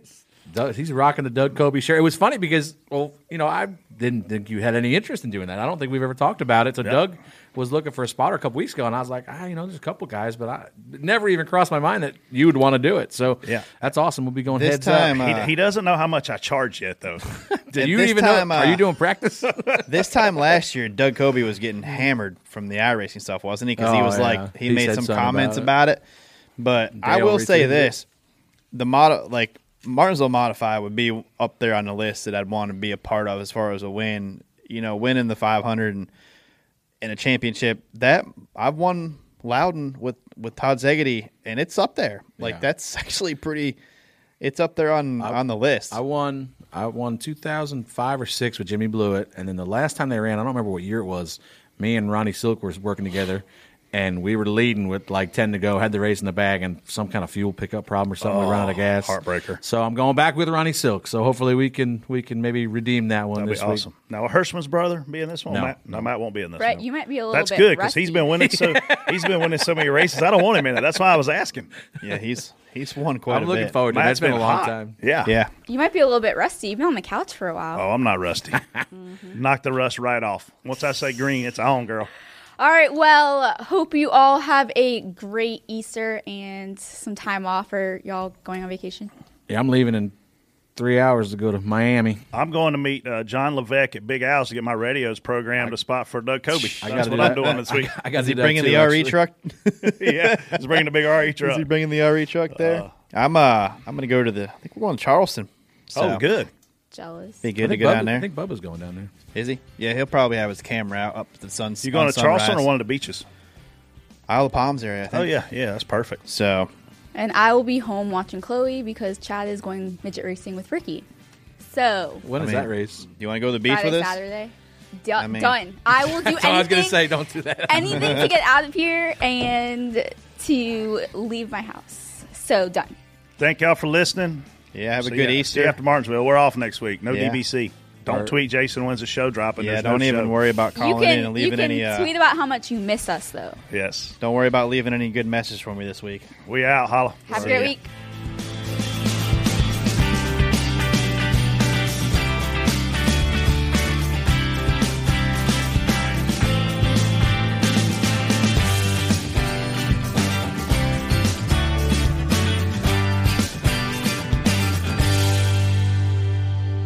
Check out Dirty Mo Media on YouTube, Twitter, Facebook, and Instagram. Dirty Mo.